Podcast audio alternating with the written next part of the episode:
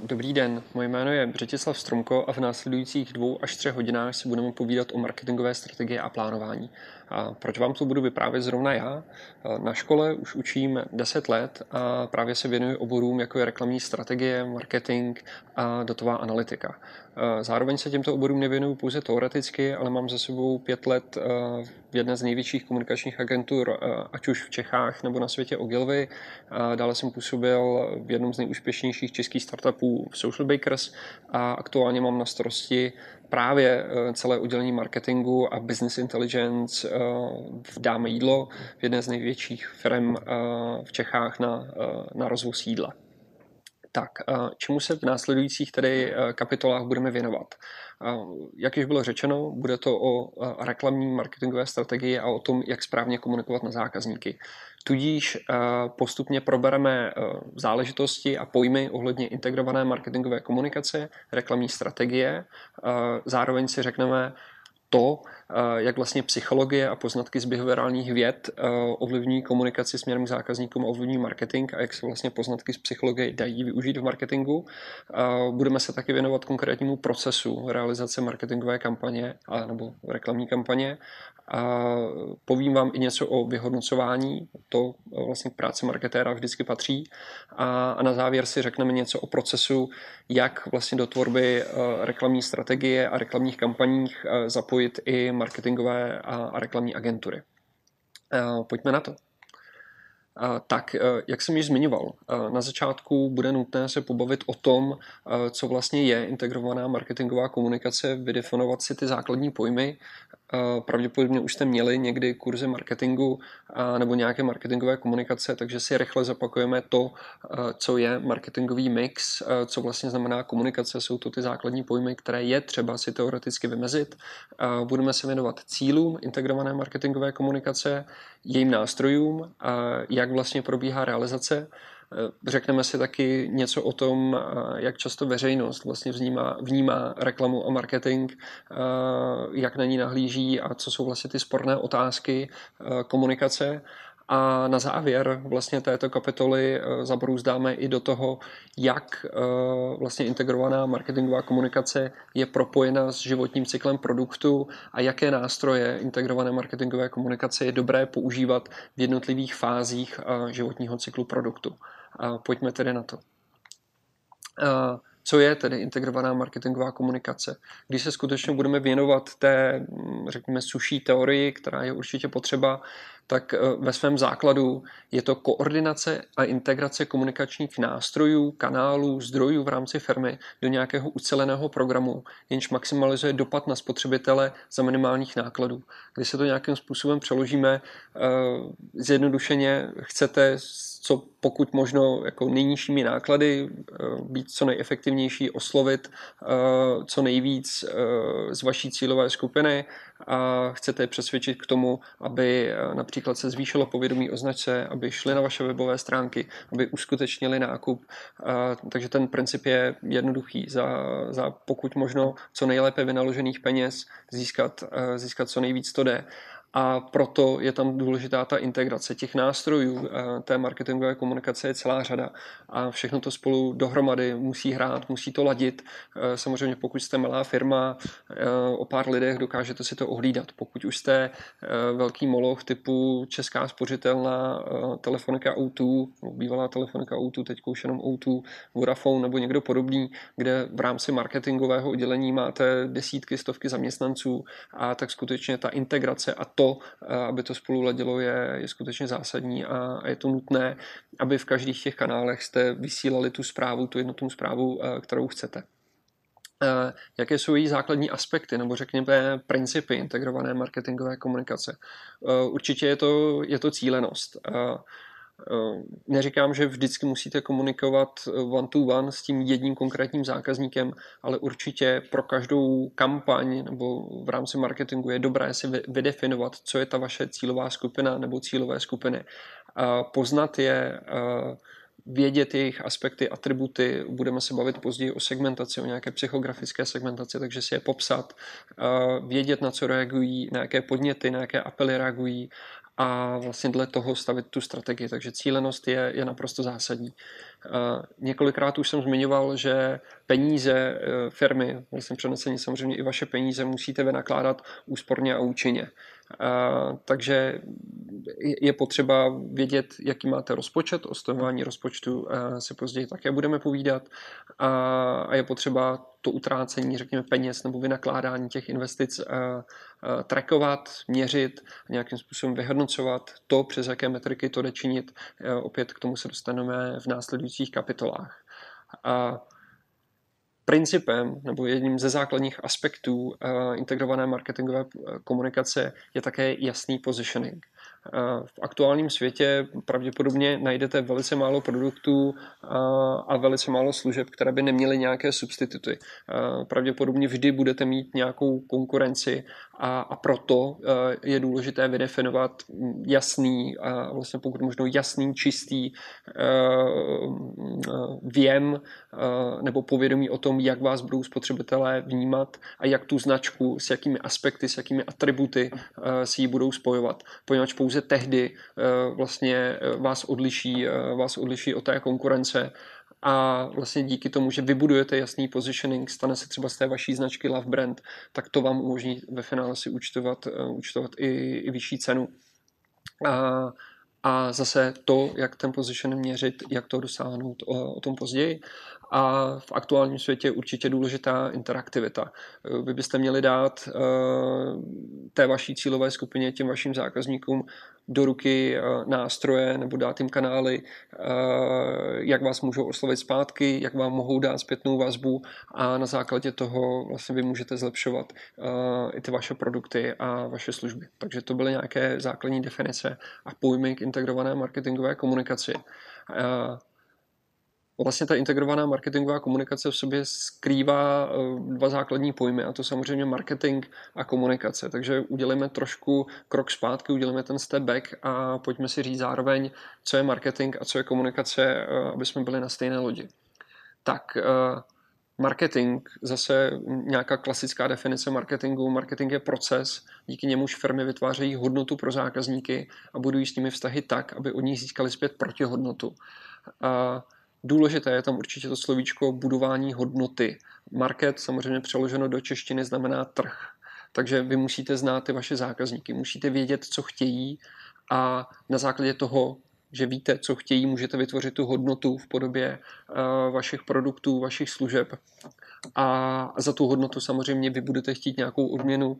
Eh, ideálně samozřejmě zákazníci vám za ty vaše produkty, za ty vaše služby budou platit, takže to je ta protihodnota. Ale tou protihodnotou může být například i, nevím, sledování na Facebooku, na Instagramu, eh, jakákoliv další zpětná vazba a tak podobně. Nemusí se vždy čistě jednat jen o tu, o tu finanční protihodnotu. Eh, těch marketingových příkladů té protihodnoty může být celá řada. Například member get member programy, kdy vy jakožto zákazník, už stávající zákazník vlastně doporučíte tu firmu nebo ten produkt, tu službu někomu dalšímu, za to získáte benefit, případně i ten další člověk, ten potenciální nový zákazník získá benefit a i to se dá říct, že tou, tou protihodnotou. A Eh, ve své podstatě je skutečně marketing zaměřen na uspokojování lidských potřeb a přání. Proto je tam i důležitý ten přesah do, do psychologie a těch behaviorálních věd. Eh, vychází to všechno prostě z člověka. Člověk je často nedokonalý, nechová se racionálně, založen na emocích. Takže skutečně marketing ve své podstatě je, je hodně i o tom opoznávání lidí, opoznávání těch vašich cílových skupin. Eh, Zase uh, nepůjdeme tady do, do úplné, úplně velkého detailu, poněvadž pravděpodobně jste měli nějaké hodiny marketingu nebo ještě budete mít, kde marketingový mix uh, bude vysvětlen mnohem podrobněji, ale samozřejmě uh, ta, ta reklamní a marketingová strategie a potažmo veškeré komunikační kampaně vycházejí právě z toho základního marketingového mixu. To znamená eh, z těch základních 4P a od toho se odvíjí vlastně i ta strategie té komunikace, poněvadž to ladí tu komunikaci. Takže samozřejmě pro tu komunikaci, pro tu final, pro to poslední P v rámci toho promotion nebo propagace je samozřejmě důležitý samotný ten výrobek, služba či nějaká myšlenka. Je důležitá i cena, jste, řekněme, masová značka, masový produkt pro všechny, je, je třeba cena tím největším atributem, který budete komunikovat, máte nejvýhodnější cenu, nebo naopak jste, řekněme, v premium segmentu zaměřeném na afluentnější, na movitější zákazníky a bude to něco, co vás bude tímto smyslem eh, nebo tímto způsobem ovlivňovat. A samozřejmě důležitým prvkem mixu, eh, marketingového mixu je i, i distribuce. eh, place, to, kde budete prodávat, jakým způsobem budete prodávat, jakým způsobem budete vlastně distribuovat ty svoje produkty, služby myšlenky. Samozřejmě v aktuálním světě celá řada produktů a služeb se přesouvá do online prostředí, e-commerce zažívá boom, takže i to mění nějakým způsobem, mění způsobem ty 4P, ten základní marketingový mix. I tradiční hráči, kteří jsou tady, řekněme, na trhu desítky let a tradičně byli v kamenných prodejnách, se obrací vlastně směrem do, směrem do onlineu.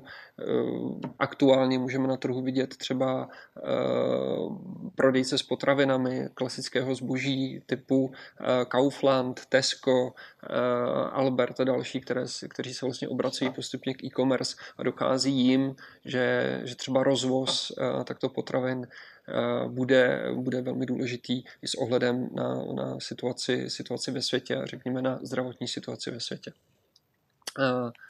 Tak, z pohledu zákazníka ten marketingový mix, pravděpodobně už jste také slyšeli, je definován takzvanými čtyřmi C, kde eh, vlastně ten produkt eh, nebo ta služba se mění v customer value, to v to, jakou hodnotu ten, ten zákazník získává. Eh, jak jsem zmiňoval na začátku, aktuálně působím třeba ve společnosti Dáme jídlo, když to vezmu tu, jakou hodnotu zákazník získává prostřednictvím našich služeb, samozřejmě primárně je to o, o dovozu jídla, uspůsobí nebo uspokojí díky naší, naší službě mm, nějaké chutě, Eh, případně svůj hlad, ale tou další hodnotou může být to, že díky tomu, že nemusí jít na nákup, nemusí vařit, nemusí následně mít nádobí, tak třeba získá, nevím, hodinu, dvě hodiny na to, aby mohl dělat to, co chce, což ve finále může být ta základní hodnota, kterou, kterou bychom měli komunikovat, nebo může se to později odrazit v nějakých našich komunikačních kampaních. Takže to byly jen jako rychlé případy nebo příklady, jak zákazník může vnímat, může vnímat tu hodnotu. Cena je samozřejmě přenesená do, do customer cost, do, do toho, jaké náklady tomu zákazníkovi vznikají. Zase nemusí to být e, jen e, o těch klasických financích, e, o té klasické ceně v tom smyslu, že zákazník převede peníze, dá, dá cash, dá, dá hotovost jako protihodnotu za, za ten váš produkt nebo za tu vaši službu, ale je to, eh, do těch nákladů se třeba počítá právě i ten čas, že musí dojít na, na tu pobočku, eh, kde si to nakoupí, musí vyvinout nějaké úsilí, to všechno jako přeneseně jsou pro něj náklady. A s tím souvisí convenience, place, je, je ta distribuce pro něj pohodlná, dostane se jednoduše na tu prodejnu, fungují webové stránky, funguje platební brána, to vše s tím souvisí a samozřejmě e, přeneseně e, poslední P bylo promotion, tady v rámci 4C je to communication, ten zákazník s vámi taky chce nějakým způsobem komunikovat a, a vnímá tu komunikaci. A když už se bavíme o té komunikaci, tak si pojďme říct, co vlastně zase z teoretického hlediska ta komunikace znamená. E, jednoduše úplně. Komunikace je předání určitého sdělení či informací od zdroje k příjemci. 100% tam jsou dvě důležité slovíčka a to je ten zdroj, ten subjekt té komunikace. Zase z psychologického hlediska je strašně důležité to, kdo na vás komunikuje. Vlastně i v tenhle moment, kdy já vám předávám nebo se snažím předat nějaké znalosti a nějaké dovednosti, tak nějak to působí na vás. Určitě by byl rozdíl, kdyby tady seděl někdo z mých kolegů, ať už tady ze školy, nebo, mm, nebo z mého týmu, prostě bylo by to vnímáno jinak. Určitě jinak by působilo, kdyby tady seděl například zakladatel, který už teda ne, neže, ale zakladatel komunikační agentury David Ogilvy a určitě jeho přednáška byla skvělá. Takže zdroj nebo subjekt té komunikace je, je strašně, strašně důležitý. A, a, a následuje e, vlastně zakódování toho sdělení. Vy to, že e, například opět přeneseno do, do světa dáme jídla, e, to, že rozvážíte jídlo a to, že třeba to jídlo dovezete do 30 minut, můžete říct desítkami různých způsobů a, a vy z pohledu marketáka, z pohledu člověka, který tvoří kampaň, si musíte vybrat ten správný, ten, ten nejefektivnější. Takže to je, zakladování znamená jakým způsobem vlastně budete komunikovat směrem k těm vašim cílovým skupinám a k tomu objektu komunikace. V aktuálním světě existuje, existují desítky médií a ten svět médií je poměrně roztříštěn, takže musíte si vybrat to správné médium, jakým způsobem tu zprávu předat směrem k objektu, směrem k těm vašim zákazníkům.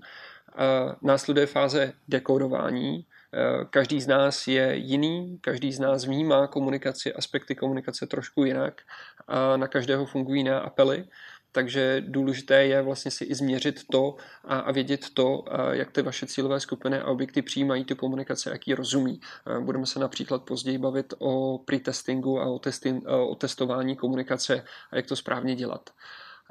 V rámci celého toho procesu může docházet eh, k takzvaným komunikačním šumům. Eh, to znamená, jsou to nějaké věci, jevy, eh, případně procesy, které, negativ, nebo které mají negativní vliv na ten komunikační proces a mohou způsobit například to, že ta zpráva není dobře přijata, že, že zákazník nebo ta vaše cílová skupina nevěnuje vaší zprávě pozornost. Může jich být celá řada, Eh, takovým příkladem, příkladem šumu eh, u televizní reklamy eh, je například to, když začne reklamní blok, teď tam běží ty reklamy a vy, vy vezmete do ruky telefon a najednou na telefonu si začnete číst, číst nějaké informační weby, začnete se dívat na sociální sítě a vlastně tím pádem ztrácíte pozornost a už nevěnujete pozornost tomu reklamnímu sdělení, tím pádem dochází k tomu šumu, nezavnímáte to a neuděláte třeba tu patřičnou akci, eh, ke které vás ta, ta reklama vybízela. Důležitým prvkem v, celé té, v celém tom komunikačním procesu je zpětná vazba a to e, vlastně, jak vy jako zákazníci nebo jak ta cílová skupina reaguje na tu komunikaci. Tou zpětnou vazbou samozřejmě může být nákup, e, ale může to být i e, podívání se na webové stránky, podívání se na profily vlastně na sociálních médiích. Takže jako zpětná vazba ne vždy nutně znamená pouze ten samotný prodej. Tak, takže to jsme si vydefinovali nějaké základní pojmy. Potom firma vlastně má k dispozici eh, několik eh, komunikačních kanálů, to, eh, jak vlastně ty zákazníky, zákazníky ovlivňovat. Postupně si je budeme představovat, ale řekněme z pohledu komunikace se dělí na ty řízené a neřízené firmou a potom ještě vlastně v rámci každé té kategorie na osobní a neosobní. V rámci těch řízených firmou a řekněme osobních to jsou prodejci. To znamená, že je to ten kanál, kdy do, doopravdy se potkáte s někým firmy, s tím prodejcem a diskutujete s ním eh, vlastnosti toho produktu eh, nebo té služby, aspekty eh, a vlastně ten proces je osobitý, vlastně personalizovaný na míru a velmi unikátní. A potom z těch ne, kanálů neosobních řízených firmou, tam to jsou typicky vlastně kanály využívající různá média, jako je televize, tisk nebo rádio. Dále eh, vlastně na, na cílové skupiny nebo na ten trh eh, působí i komunikační kanály neřízené firmou. Eh, z těch osobních je to word of mouth. Samozřejmě vaši přátelé, vaši kolegové, vaše rodina nějakým způsobem vám třeba může představit nové produkty, nové služby a ať už pozitivním nebo negativním slova smyslu, ale samozřejmě ta firma na to nemá nějakým způsobem zásadní vliv a, a proto třeba si dovolím použít možná takové kliše, ale nejlepším marketingem a nejlepší reklamou je v podstatě dobře a skvěle fungující produkt nebo služba, poněvadž pokud toto funguje a máte spokojené zákazníky, tak samozřejmě funguje i ten word of mouth.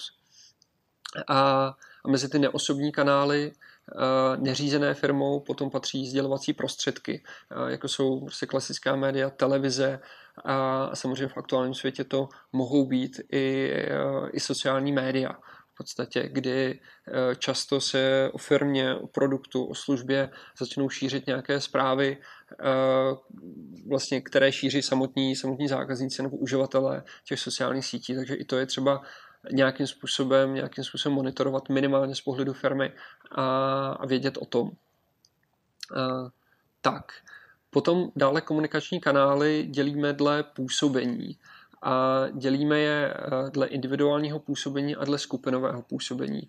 Dle eh, individuálního působení je to zase třeba nějaký osobní eh, rozhovor v rámci mm, třeba osobního prodeje, kdy potkáte prodejce a skutečně s ním vedete ten dialog, ale může to být stejně tak telefonát z nějakého call centra, kde se vám snaží něco nabídnout, nebo naopak, kdy vy voláte na call centrum a ptáte se třeba na, nevím, podmínky nějakého bankovního účtu, telefonního tarifu, Eh, tarifu na, na televizi či, či něco podobného.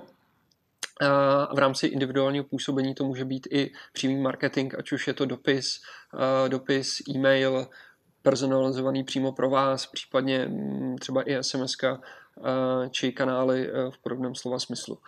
A potom eh, vlastně už jsem zmiňoval, že tím protipólem kanálů individuálního působení jsou kanály skupinového působení. Eh, tam patří eh, nějaké větší prezentace, konference a především opět média, jako tisk, televize nebo rádio. Tak, a když si to schrneme, vlastně ten úvod do integrované marketingové komunikace, co to bylo, tak tuto kapitolu zakončíme cílemi eh, integrované marketingové komunikace, nebo co by eh, správná eh, komunikační kampaň měla doručit a co by měla vytvořit. Takže určitě zaprvé je to nějakým způsobem poskytnout informace. Poskytnout informace o produktu, o službě, aby zákazník vlastně věděl, řekněme, na co ta reklama nebo na co ta komunikace je, co prostřednictvím té komunikace, toho produktu, té služby může získat a tak podobně správná reklama nebo marketing eh, by měl prodávat. Takže eh, i když to třeba není přímo prodejní kampaň, tak minimálně by ta kampaň měla vytvořit povědomí o značce, takzvaná brand awareness, které přeneseně, uh, přeneseně tu poptávku stimuluje. Takže dobrá, dobrá marketingová komunikace musí vytvořit a stimulovat pod, poptávku. A už na začátku bylo zmiňováno, že strašně důležitý je uh, vytvoření positioningu, to znamená nějakého unikátního image, unikátního povědomí o značce a to je vlastně ten třetí úkol Eh, odlišit, eh, odlišit produkt eh, a ten produkt diferenciovat od vaší konkurence, od konkurenčních produktů a služeb. Zároveň komunikace by měla zdůraznit užitek a hodnotu produktu služby. Jak jsem říkal na začátku, marketing je založen na uspokojování lidských potřeb a přání a měl by vytvářet nějakou hodnotu, takže vy tu hodnotu v té komunikaci musíte ukázat. Je, je to strašně důležitý. Eh, samozřejmě vy těch eh, aspektů, těch atributů můžete vydefinovat celou řadu. Eh, vlastně mohou jich být desítky, ale v rámci té komunikace vy si musíte jich vybrat několik, nebo třeba pouze ten jeden, který té cílové skupině budete představovat, poněvadž vám vyjde to, že to je ten hlavní to je to, co eh, brnká eh, na tu rozhodující strunu spotřebitelů. Případně si vydefinujete různé segmenty zákazníkům a těm různým segmentům budete komunikovat různé hodnoty, různé užitky, ale je potřeba na to, je potřeba na to myslet. A jak jsem vlastně říkal, správný marketing eh, by měl vydělávat peníze, by měl zvyšovat prodeje, měl by stimulovat poptávku. Tím pádem vlastně marketing jako takový stabilizuje obrat nebo ho jako mnohonásobně navyšuje a v ten moment není marketing vnímán, řekněme, jako náklad, ale je vnímán jako investice a marketing by skutečně měl být vnímán jako, jako investice, jako něco, co vlastně přináší do firmy dodatečné peníze a ne, ne jako, řekněme, proces nebo udělení, které peníze jenom pálí.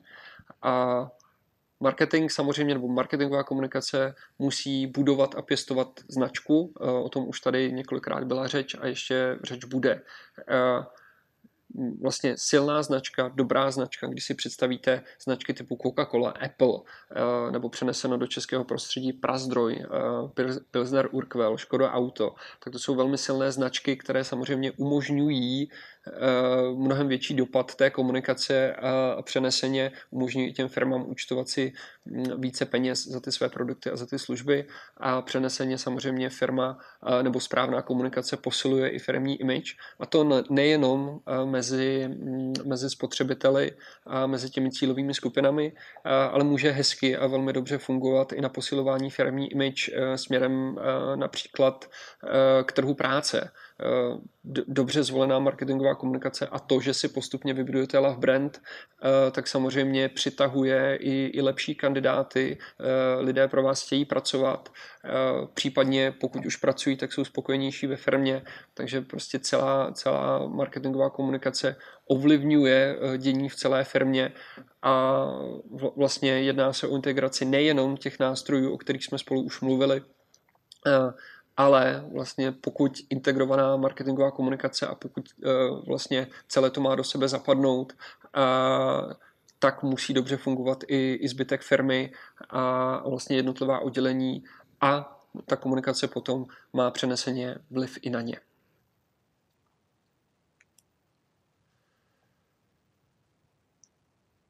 Jak již bylo řečeno, případě integrované marketingové komunikace používáme několik základních nástrojů komunikačního mixu. A v tenhle moment eh, se možná trošku zastavím a ještě zdůrazním nutnost oddělovat marketingový mix a komunikační mix. My jsme si na začátku definovali marketingový mix jako 4P, potažmo 4C, a to je skutečně ten marketingový mix. A v rámci 4P komunikace, to propagace, je, je pouze 1P, je, je to to promotion. A vlastně komunikační mix uh, potom patří právě po toto P a pracuje už se svými nástroji. Takže prosím, uh, v rámci nějaké teorie oddělujte marketingový mix a udělejte komunikační mix. A pojďme se tedy věnovat uh, tomu komunikačnímu mixu a alespoň stručně si pojďme představit jeho jednotlivé nástroje.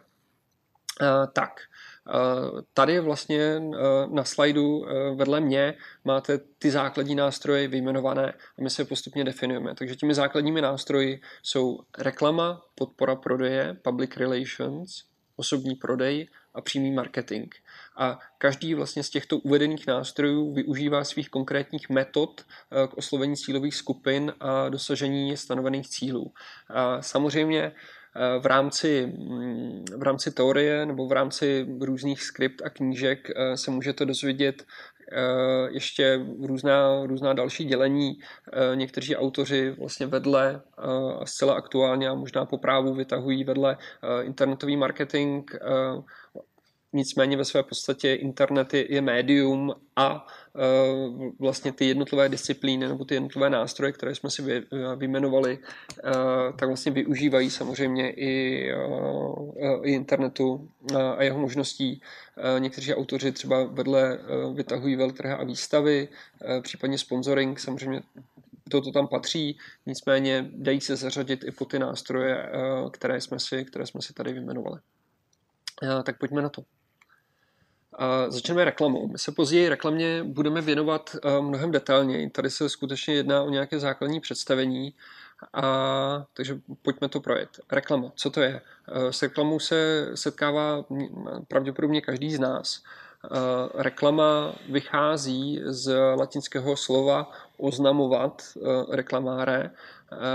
Slyšel jsem i jednu, řekněme, úsměvnou definici, kde když rozložíte slovo reklama na re pomočka klama, tak někdo by si mohl říct, že to znamená opakovaně klamat, ale není tomu tak. Skutečně reklama vychází z toho slova oznamovat.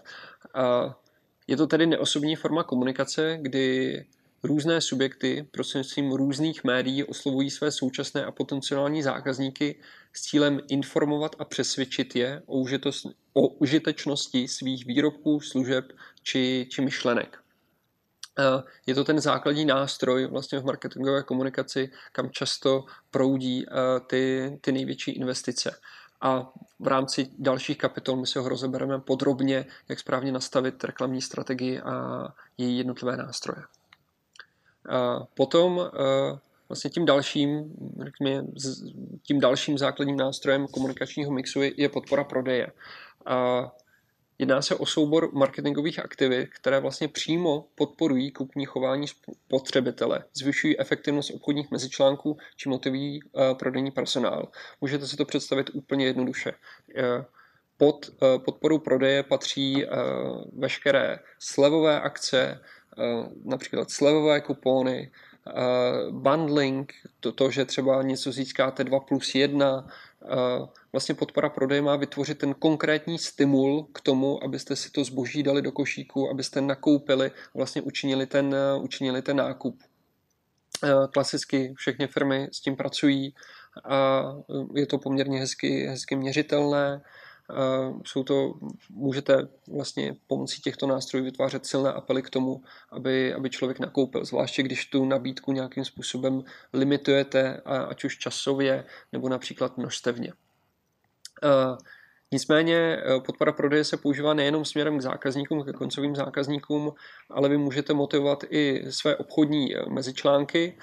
Můžete jim například nabídnout, že pokud odeberou teď od vás více vašich produktů a služeb, tak získají nějakou slevu nebo získají nějakou lepší cenu. Nebo třeba pokud budou exkluzivně s vámi, tak, tak něco navíc dostanou. Případně můžete motivovat i prodejní personál, třeba prostřednictvím nějakých soutěží, že pokud zrovna nějaký prodejce prodá za měsíc červen nejvíc televizí, tak získá určitý bonus nebo třeba zájezd někam eh, či, či něco podobného. Takže eh, podporu prodeje, prodeje je potřeba vnímat komplexně, nejenom prostřednictvím slev, ale eh, směrem ke koncovým zákazníkům, ale bavíme se tedy i, i, vlastně k nějaké motivaci směrem do firmy, nebo k nějak, bavíme se i o nějaké motivaci směrem k vašim, k vašim obchodním partnerům. Tak, public relations. Zase, když si řekneme nějakou obecnou teorii, tak public relations uh, znamená ve své podstatě řízenou obousměrnou komunikaci určitého subjektu, třeba uh, vaší firmy, vašeho zaměstnavatele, uh, s vazbou na různé druhy veřejnosti s cílem poznat a ovlivňovat postoje té veřejnosti, získat porozumění těch daných cílových skupin a vybudovat dobré jméno vlastně takovým tím klasickou, tou klasickou cílovou skupinou PR bývají novináři a případně, mm, případně to může být i státní zpráva, ale i různé další, eh, řekněme, typy veřejnosti a cílových skupin. Můžou to být nějaké zájmové kroužky, eh, řekněme, municipality, eh, případně skupiny obyvatel, můžou to být neziskové organizace a většinou, ale vlastně v rámci firm tou řekněme, nejdůležitější složkou PR nebo to, kde se tráví nejvíce času, jsou samozřejmě media relations, vztahy s médií, eh, vztahy s novináři. Eh, mezi ty nástroje vlastně potom typické PR potom patří eh, rozhovory mezi zástupci firmy a novináři, různé tiskové zprávy, tiskové konference, komentování nějakým způsobem toho, co se děje, mm, řekněme, v tom veřejném životě v návaznosti na firmu. Eh, takže novináři se často obracejí na zástupce firmy, chtějí komentovat určité věci, chtějí vyjádření, chtějí například, eh, pokud firma má nějaké zajímavé data, eh, vlastně chtějí poskytnout data, chtějí nějakým způsobem komentovat, Potom samozřejmě pokud firma přichází na trh s nějakým novým produktem, s nějakou novou službou, nebo třeba se firmě povede domluvit nějaké, nějaké zajímavé cené partnerství, tak svolává i tiskovou konferenci, kde se mohou novináři doptat tedy na, na podrobnosti té spolupráce nebo mohou zjistit novinky ohledně, ohledně nového produktu nebo nové služby. PR je vlastně ve své podstatě poměrně složitá disciplína, poněvadž na rozdíl od reklamy, kdy pokud děláte reklamu a vlastně pouštíte do světa reklamu, tak máte plnou kontrolu nad sdělením a to, co půjde v televizi nebo to, co pustíte na internet. V rámci PR už tu plnou kontrolu samozřejmě nemáte. Je to hodně založeno na vztazích, na tom, jak vlastně třeba ten novinář pochopí, pochopí ty informace, jak se s ním domluvíte, v jakém kontextu vlastně on ten článek třeba píše, pokud vás požádá o komentář nebo o vyjádření k nějaké problematice, poněvadž zrovna zpracovává nějaké téma. Tak, takže PR je určitě z pohledu kontroly trošku složitější disciplína, je, je také hůře měřitelná, nicméně pokud vlastně PR ve své podstatě správně funguje, tak ty investice a ten dosah může být skutečně velmi, velmi dobrý až úctihodný a můžete pomocí správně vlastně fungujícího PR a pomocí správně fungujících PR nástrojů docílit velkých výsledků. Součástí PR například jsou právě i vztahy, řekněme, se státní zprávou, takzvané public affairs. Někdy se možná tomu může trošku pejorativně říkat i lobbying, nebo nicméně vy jako firma často chcete Eh, nebo jako potřebujete mít vztahy se státní zprávou, potřebujete vědět, ehm, jak fungují určitá pravidla, eh, jaká je regulace, eh, případně potřebujete vysvětlovat vlastně i politikům nebo těm zástupcům státní zprávy, že, že nějaké třeba nařízení nedávají smysl, jak by to mělo vypadat, eh, nebo minimálně je to o tom jim představit eh, tu vaši problematiku toho vašeho biznisu, aby třeba pochopili vlastně to vaše fungování a byli tak schopni dělat eh, lepší informace. Je to naprosto standardní věc a třeba vlastně tento video learning natáčíme v červnu 2020, vlastně ještě čerstvě po situaci ohledně nebo kolem COVID-19 a koronaviru a vlastně v ten moment předchozí čtyři nebo pět měsíců ukázali, eh, jak vlastně důležité pro, fir, pro firmy skrz všechna odvětví jsou právě vztahy eh, se státní zprávou a vlastně i s vládou a s jednotlivými ministerstvy, poněvadž eh, ta opatření, která byla přijímána, samozřejmě byla přijímána velmi, velmi rychle, Eh, často velmi diskutabilně, takže byl strašně důležitý dialog mezi zástupci jednotlivých odvětví eh, a právě eh, vládou, jednotlivými ministerstvy a státní zprávou. Tak, takže to bylo takové rychlé okénko do PR. Jedním z těch dalších nástrojů toho komunikačního mixu je osobní prodej. Opět, když si ho představíme teoreticky, tak osobní prodej znamená interpersonální ovlivňovací proces prezentace výrobku, služby, myšlenky, případně e, dalších aspektů vaší služby či produktu prodávajícím v přímém kontaktu e, s kupujícím. Ten přímý kontakt je strašně důležitý. Samozřejmě, pokud už osobní prodejce se dostane k zákazníkovi, tak může reagovat vlastně na jeho dotazy, na jeho potřeby a přání a mnohem lépe a tak vysvětlovat ten daný produkt, tu danou službu tomu zákazníkovi a mnohem lépe mu dokáže vysvětlit, jak právě to vaše řešení e, pomáhá uspokojovat ty zákazníkové přání a touhy a jak mu vlastně ten produkt či služba přináší hodnotu. E, samozřejmě, ze své podstaty osobní prodej má e, mnohem menší zásah než například reklama. Eh, poněvadž vždycky je to nějaký vztah jako prodejce, kupující, musí se potkat. Nicméně ty efekty mohou být, eh, nebo ta úspěšnost toho prodeje samozřejmě může být, nebo je eh, mnohem větší. Tam je potřeba si zvážit, jestli vy potom jako ten marketák oslovujete masový trh, nebo jestli například působíte na trhu průmyslového zboží a a vlastně těmi zákazníky jsou například firmy, kde je ten rozhodovací proces mnohem složitější a tím pádem pokud máte jako zákazníky firmy nebo ten váš produkt a vaše služba je komplikovaná, komplikovanější, je potřeba ten produkt či tu službu vysvětlovat, představovat, tak v ten moment ten osobní prodej určitě, určitě dává smysl. Tak, když budeme pokračovat v představování těch jednotlivých nástrojů, tak tím dalším nástrojem je přímý marketing, v angličtině uh, direct marketing. Uh, co to tedy je? Direct marketing nebo přímý marketing je přímá komunikace s pečlivě vybranými individuálními zákazníky s cílem získat okamžitou odezvu a vybudovat dlouhodobé vztahy se zákazníky. Zase asi ne, nehledejte v tom nějakou velkou vědu, pokud eh, se bavíme o přímém marketingu.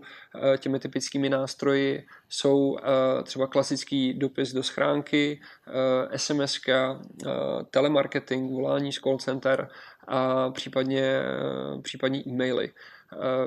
V aktuální době se, se přímý marketing vlastně hodně prolíná s pojmem CRM, Customer Relationship Management tím, jak e, spousta produktů, služeb a prodej těchto produktů a služeb se přesouvá do onlineu, e, tak marketéři mají k dispozici více a více dat o zákaznicích. Jsou schopní tu nabídku a tu komunikaci patřičně segmentovat, patřičně personalizovat a tím pádem jim to dává, nebo nám to dává jako marketérům mnohem větší nástroje a šanci vlastně ty zákazníky oslovit napřímo, oslovit s nějakou pro ně uspůsobenou nabídkou v ten správný čas, v ten správný moment a tím pádem jakoby maximalizovat, eh, maximalizovat efekt té komunikace.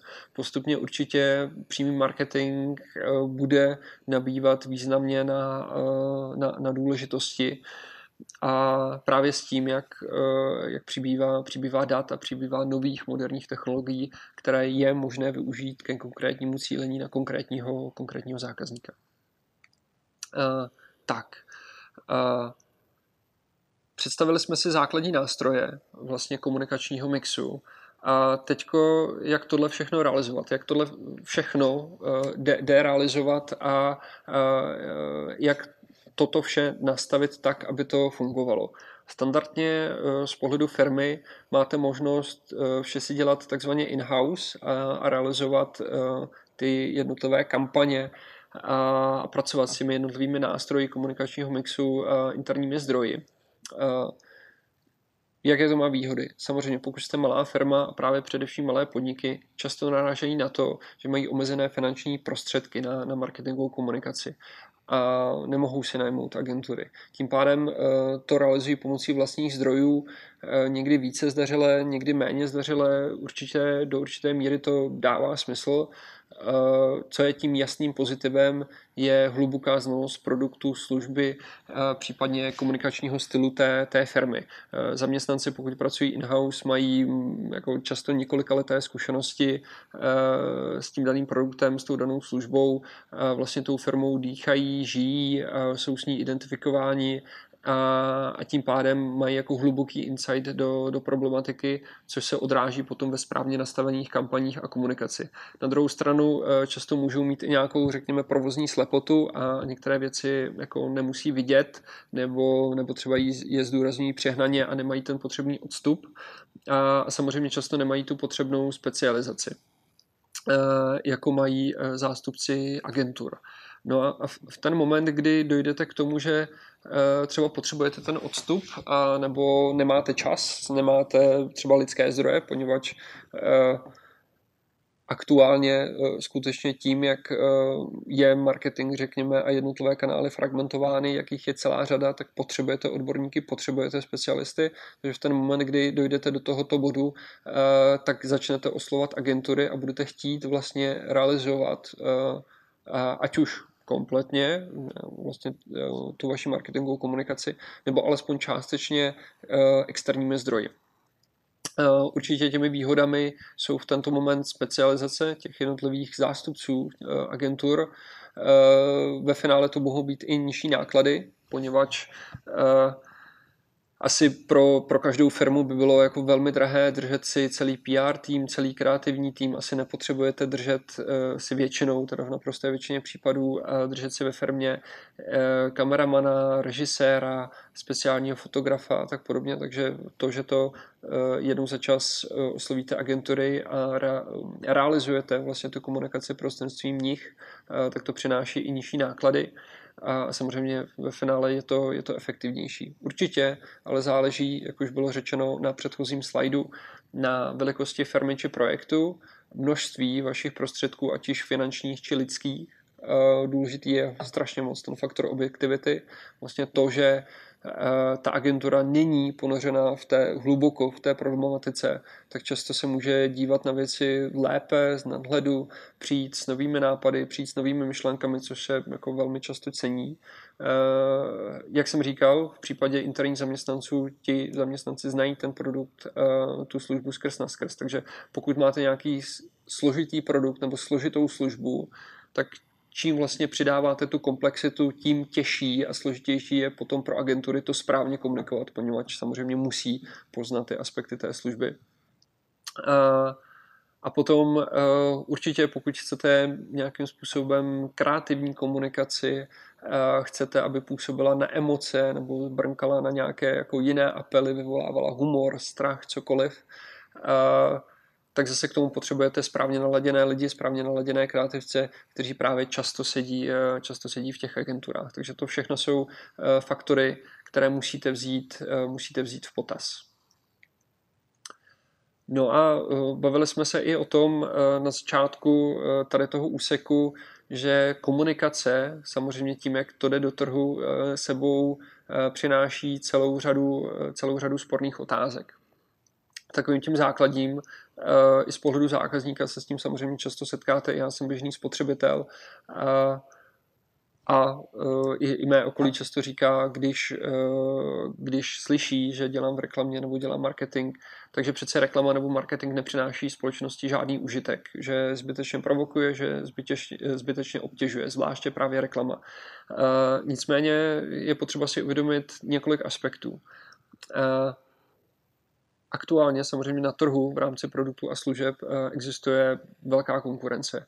Eh, firmy musí o sobě dávat vědět, musí dávat vědět, že tady jsou a vlastně tak zvyšovat eh, objemy pro, svých prodejů a vlastně generovat zisk a přeneseně platit, platit zaměstnance, případně nabírat nové zaměstnance.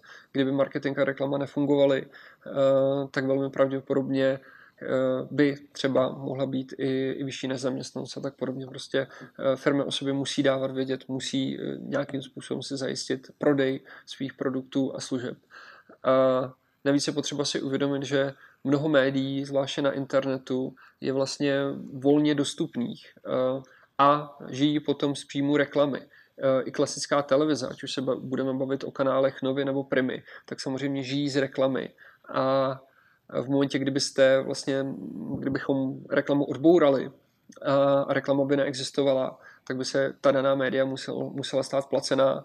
A když bychom asi lidem dali vybrat, jestli si mají vybrat uh, platit uh, několik set korun za, za své oblíbené kanály nebo za své oblíbené programy na Nově nebo na Primě, nebo překousnout reklamy, uh, tak, uh, tak často samozřejmě zvolí, zvolí ty reklamy, takže to, to je potřeba si uvědomit, že reklamy taky zajišťují to, že tady máme ta, máme ta daná média a můžeme se dívat na své oblíbené pořady.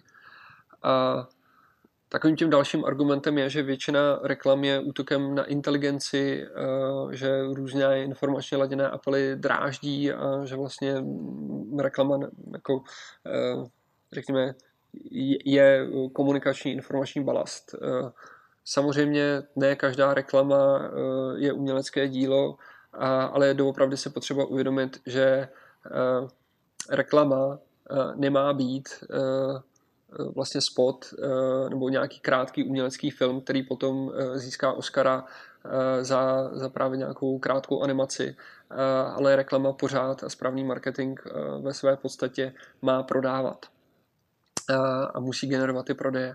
To znamená, že potom samozřejmě často se balancuje někde na hraně té kreativity a těch prodejů a ideálně, když se to, když se to samozřejmě potká a Eh, správná, správná kreativní reklama a pokud skutečně se povede jako dobrá kreativní reklama, kde je představen produkt, ta služba, kde je branding a lidé si skutečně jako pamatují, na co to byla reklama, na jakou službu, na jaký produkt, na jakou značku, tak pokud se to protne vlastně všechno i s tou kreativitou, tak, eh, tak potom je to win-win a vlastně mnoho reklam, se, eh, kreativních reklam se stalo ikonických, lidé na ně eh, vzpomínají, dělají si z nich jako vtipy nebo si je pouštějí, pouštějí dokola, ale musí se to potkat.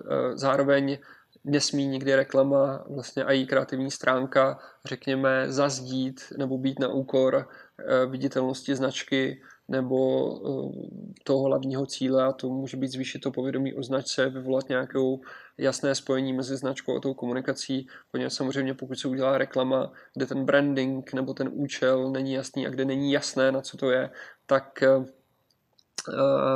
tak to je taky špatně, poněvadž v ten moment to jsou pro firmu vyhozené peníze. Další vlastně z těch argumentů je, že nástroje komunikace nutí zákazníka, aby udělal něco, co nechce, často si nemůže dovolit a vlastně ani nepotřebuje. To samozřejmě tak často může být vnímáno v tenhle moment, ale zase nastupuje e, nějaká regulace, ať už ze strany státu nebo i samoregulace ze strany agentur, a vlastně ty agentury už v sobě mají eh, zakódovány většinou nějaké kodexy toho jak, vlastně, co komunikují, jaké kampaně dělají, jakým způsobem je dělaný a dělají a vlastně etika je poměrně hm, jako silně zakódována do toho reklamního biznesu a asi kdyby agentura nebo nějaká reklama byla neetická, Eh, tak moc dlouho nepoběží. Navíc eh, jako spotřebitelé si můžeme stěžovat vlastně úrady pro reklamu a spousta reklam už takto byla stažena, protože eh, právě, řekněme, šli, šli přes tu čáru. Někde také slyšíte, a jako často i zevnitř firm, že přece reklama, prodeje nebo vůbec celý marketing jsou mrhání peněz. A že to jsou jen vlastně Eh, vyhozené peníze, se tam marketing dělá něco hezkého, vlastně sám pro sebe, ale jak už jsem říkal a ještě několikrát říkat budu, marketing by měl vnímán nebo měl být vnímán jako investice. V ten moment je potřeba nastavit, ale správně i měřící mechanismy a na základě jich potom a těch jednotlivých atributů si můžete spočítat vlastně, eh, jaký přínos i na peníze ta vaše komunikace, ta vaše komunikace měla. A to, že prodejci a inzerenti se většinou nechovají eticky, to už jsem tady uh, taky nějakým způsobem zmiňoval. Uh, jsou na to zákony, uh, jsou na to jednotlivé asociace a vlastně o to důležitější v celém komunikačním procesu je ta, je ta zpětná vazba, o, které už jsme, o které už jsme také mluvili. Tak, co je potřeba si ještě uvědomit, že vlastně ta integrovaná marketingová komunikace má právě přesah eh, do těch dalších eh, prvků eh, marketingového mixu. Pokud jste měli už nějaké hodiny marketingu, tak jste pravděpodobně slyšeli o životním cyklu produktu. Ten životní cyklus produktu se dělí do několika fází. Do zavedení, růstu, zralosti a poklesu. A každé vlastně z těchto fází eh, se využívají jiné nástroje toho komunikačního mixu. Takže pokud máte nějaký produkt, pokud máte nějakou službu, eh, je třeba si i zmapovat, eh, v jakém životním cyklu produktu se nachází a volit ty patřičné, patřičné komunikační nástroje. Například pokud na začátku vlastně představujete, máte nějaký úplně nový model auta, novou službu, nový tarif, nevím, nový účet, novou hypotéku nebo něco podobného, tak samozřejmě na začátku to bude hodně o, o reklamě, o, o tom dát tomu trhu vědět, že něco nového představujete, takže to bude reklama, budou to právě, bude to PR, public eh, relations, budete mluvit s novináři, vydáte tiskovou zprávu, třeba uděláte tiskovou konferenci pokud se jedná třeba o novou příchuť zmrzliny, budete rozdávat vzorky. Pokud působíte na trhu průmyslového zboží, tak třeba vaše obchodníci budou navolávat ať už současné nebo potenciální klienty a budou jim představovat vlastně ten, ten nový produkt nebo tu novou službu. Tak, pokud už jste vlastně prošli tou fází zavedení, následuje fáze růstu v ten moment je strašně důležité vlastně přesvědčovat a budovat eh, tu unikátnost produktu, eh, produktu nebo služby eh, v rámci vašich, vašich cílových skupin. Takže bude to právě o reklamě pracující s tou unikátní imidží. Budete pokud máte databázi zákazníků nebo se nějakým způsobem dostanete k přímým kontaktům, tak budete používat ty nástroje přímého marketingu, o kterých jsme mluvili, jako e-mailing, telemarketing, uh, SMSky. a budete oslovat zákazníky a vysvětlovat jim tedy tu unikátnost. Případně budete přesvědčovat vlastně vaše obchodní mezičlánky, aby odebírali, odebírali ten váš produkt nebo nabízeli tu vaši službu. Dále se, se vlastně ten produkt uh, překlopí do fáze zralosti. V ten moment je důležité připomínat uh, vlastně tomu, mm, tomu trhu a těm vašim cílovým skupinám, uh, že ten váš produkt uh, tady je, uh, že uh, že si ho stále mohou koupit a vlastně používat právě nástroje podpory prodeje, jako jsou různé slevy, kupony a, a další mechanismy k tomu, abyste incentivizovali, vlastně podpořili tady prodej, prodej toho, co chcete. A, a zase vlastně vy můžete tyto nástroje podpory prodeje potom použít samozřejmě i jako apel v reklamě nebo právě v přímém marketingu. Pokud už eh, ten váš produkt je zralý a překlopí se eh, do fáze poklesu, tak v ten moment investujete už pouze malé částky do reklamy, spíše to budete překlápět do podpory prodeje a i tam ty investice, investice budete postupně utlumovat. Takže tady jen, řekněme, krátký exkurs do toho, jak souvisí jednotlivé nástroje komunikačního mixu s, s, s životním cyklem, s životním cyklem produktu. V následující kapitole se už budeme věnovat reklamní strategii a konkrétně reklamě a jak takovou dobrou reklamu a reklamní kampaň udělat. Takže pojďme na to. Co je tedy reklama? My už jsme si tu základní definici reklamy řekli, tady se na to podíváme trošku z jiného pohledu a postupně si představíme její jednotlivé vlastnosti a atributy. Takže zase troška teorie. Reklama je tedy neosobní forma komunikace, důležité je to slovíčko neosobní, kdy různé subjekty prostřednictvím různých médií a benefity a negativa jednotlivých médií si také budeme představovat, kdy tedy ty subjekty prostřednictvím médií oslovují své současné a potenciální zákazníky s cílem informovat a přesvědčit je o užitočnosti svých výrobků, služeb či myšlenek. Takže tohle je ta základní definice.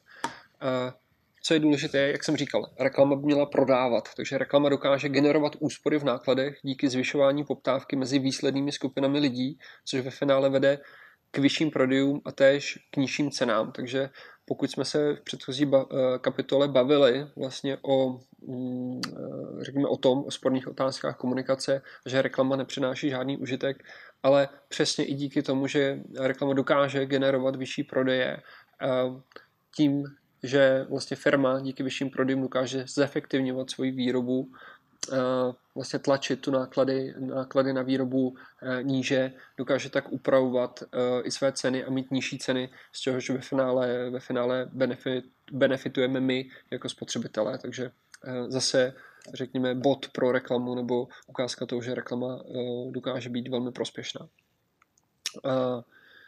Dále řekněme trošku z psychologického hlediska, eh, co reklama dělá a co dokáže. Eh, určitě eh, reklama vlastně transformuje produkt nebo nějakou konkrétní službu v osobitou značku díky vytvoření unikátní image. V té základní definici integrované marketingové komunikace, a budu to opakovat a připomínat, byl důležitý positioning a právě odlišení od konkurence a to reklama dokáže udělat skvěle. Samozřejmě tím základním předpokladem je, eh, že to máte vydefinováno v nějaké strategii a udělali jste si domácí úkol a eh, prošli jste, řekněme, nějakým marketingovým výzkumem, prošli jste nějakými workshopy, mluvili jste s vašimi cílovými skupinami, třeba udělali jste focus group a vlastně našli jste si to, co je ta unikátní image té vaší značky. O tom, že dokáže snížit eh, ceny pro spotřebitele, jsme už mluvili, takže to je ta její ekonomická role. A zároveň v podstatě eh, reklama eh, vytváří to, jak ta značka nebo ty její produkty a služby jsou vnímány. A pokud vy vlastně používáte produkty a služby té dané firmy, té dané značky, tak vlastně ty atributy se nějakým způsobem vlastně převádí i na vás a vlastně nějakým způsobem vás budou, budou charakterizovat a vaše okolí vás tak bude vnímat. Zamyslete se, možná to bude znít trošku jako kliše, když použiju ten příklad automobilek, ale mm, když řeknu řidič BMW, řidič Audi, řidič Škody, řidič Peugeotu, řidič Porsche, tak Eh, vlastně vytvoříte si, už vám automaticky budou naskakovat nějaké jako základní asociace s těmi značkama a potom pravděpodobně i s těmi lidmi, eh, které, které ty auta řídí a, a přeneseně samozřejmě eh, vy jako řekněme unikátní spotřebitelé, unikátní zákazníci budete vyhledávat i značky, které řekněme apelují na ty vaše potřeby a přání a na ty vaše hodnoty. Takže reklama dokáže právě ty, ty apely a ten image buď samozřejmě podpořit a znásobit ho, zvýšit ho, anebo naopak, pokud je to potřeba, tak nějaké aspekty, nějaké aspekty utlumit. Tak, jak se reklama dělí? Tady nepůjdu, nepůjdu úplně do detailu, těch způsobů dělení reklamy dokáže být celá řada. Můžete dělit reklamu dle obsahu, na produktovou nebo služeb. Vlastně tam se to, tam se to hodně prolíná, záleží samozřejmě na zaměření vaší firmy. A dle zadavatele reklamy můžeme reklamu dělit na eh, komerční reklamu, nekomerční reklamu, anebo úplně specifickou disciplínou a specifickým druhem reklamy je, je politická reklama. Ale to určitě nebude obsahem, eh, obsahem tohoto kurzu a tohoto naplnění. Uh, už jsme zabrouzdali částečně do problematiky médií, takže reklamu můžeme dělit i dle toho, uh, přes jaké médium je šířena a trošku jiná disciplína je televizní reklama, samozřejmě jsou s tím spojeny i úplně jiné náklady, pokud, uh, pokud hovoříme o televizi. Jinou disciplínou je rádiová reklama, případně reklama na internetu, tisková reklama a tady ten seznam by mohl pokračovat dál, poněvadž v aktuálním světě těch médií, různých typů médií existují skutečně desítky. Je to velký rozdíl oproti, oproti historii, kdy těch médií bylo pár. A potom vlastně řekněme reklamu nebo marketingovou komunikaci můžeme vnímat i podle lokality nebo podle regionu. Můžete mít, eh, a často samozřejmě firmy komunikují jen v nějakých lokalitách, ať už eh, v nějakých eh, městech, ale i třeba v městských částích. Případně můžeme jít až do nejmenšího územního dělení na takzvané základní sídelní jednotky. Eh, můžete mít reklamu nebo kampaň zaměřenou na určitý region. Můžete mít celonárodní kampaň a potom samozřejmě velké nadnárodní firmy, ať už typu Coca-Cola, nevím, Microsoft, Google a tak podobně, dělají velké, velké mezinárodní kampaně a zase vlastně i podle toho, podle toho regionálního zaměření té reklamy uh, vlastně ty kampaně plánujete a ta komunikace se, se bude lišit. Třeba pokud plánujete uh, velkou mezinárodní kampaň, tak je potřeba si dát uh, pozor na kulturní odlišnosti a aspekty jednotlivých zemích, kde vlastně chcete, chcete tu kampaň ukazovat, poněvadž nějaké prvky mohou být vnímány naprosto odlišně. Už jsme se bavili vlastně částečně to, eh, o tom, eh, jak reklamu použít v jednotlivých fázích eh, životního cyklu produktu, takže s tím souvisí dělení podle právě prvotního cíle sdělení. Buď můžete mít zaváděcí reklamu nebo vlastně informační reklamu, připomínkovou nebo utlumovací a dle zase povahy vašeho produktu a cíle té komunikace můžete vlastně komunikaci eh, stavět emotivně a budete chtít vyvolávat emoce, poněvadž většina našich rozhodnutí je děláno na základě emocí a jsme iracionální, nebo naopak budete se snažit působit eh, na to rácio, na ten rozum v nás a používat kognitivní apely. Takže reklamu dělíme i dle způsobu apelu na příjemce. Co jsou ty základní atributy reklamy? Reklama je placená komunikace, naprosté většině případů.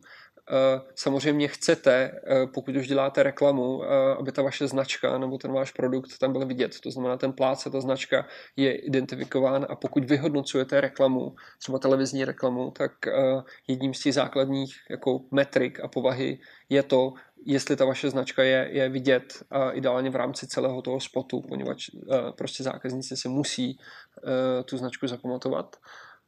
Vlastně v rámci té reklamy můžete, řekněme, mít víc, více vrstev sdělení, můžete mít třeba 20 vteřinový, 20 vteřinový emoční spot a završit to nějakým 10 vteřinovým sdělením na podporu prodeje a že zrovna nějaké třeba produkty jsou v akci nebo je tam eh, výhodná koupě, sleva a, a takže může to být jako více straná komunikace, zároveň můžete zamíchat do jednoho komunikačního sdělení i více značek, eh, v ten moment třeba pro televizní reklamu to je spojeno s nějakým trošku jako jiným pricingem. Ve své podstatě reklama by měla ovlivňovat široké, široké publikum, je to tedy eh, nástroj toho neosobního působení a často je právě reklama šířená mass médií, interaktivním médiem, ale i word of mouth a právě informuje, přesvědčuje nebo připomíná. Tak z pohledu strategie může to znít jako, mm, jako možná trošku kliše nebo jako základní věc, ale věřte tomu, že často si firmy eh, tímhle kolečkem neprojdou. Takže strašně důležitý je si uvědomit eh, z pohledu strategie a nastavování strategie eh, té vaší reklamy nebo té vaší komunikace, kdo je to vaše cílové publikum, co mu chcete říct, co je ta big idea, jak mu to chcete říct, výběr médií, kdy, v komedii nebo v humoru se říká, že vlastně jako nejdůležitější je timing a ono to odpovídá i pro tu, i, i pro reklamu pro správnou komunikaci, že prostě timing a načasování je strašně, strašně důležitý. Proto třeba, když budete plánovat televizi, tak budete platit úplně jiné ceny v prime timeu, třeba v 8 večer, kdy skutečně se hodně lidí dívá na tu televizi nebo to má zapnuto ten přístroj a úplně jiné ceny budete platit v průběhu pracovního dne, třeba dopoledne, kdy samozřejmě většina lidí je v práci. Záleží také, kde mu to chcete říkat, v jakém prostředí. Třeba má být osloven tou reklamou, to je, je odvislé i od typu média.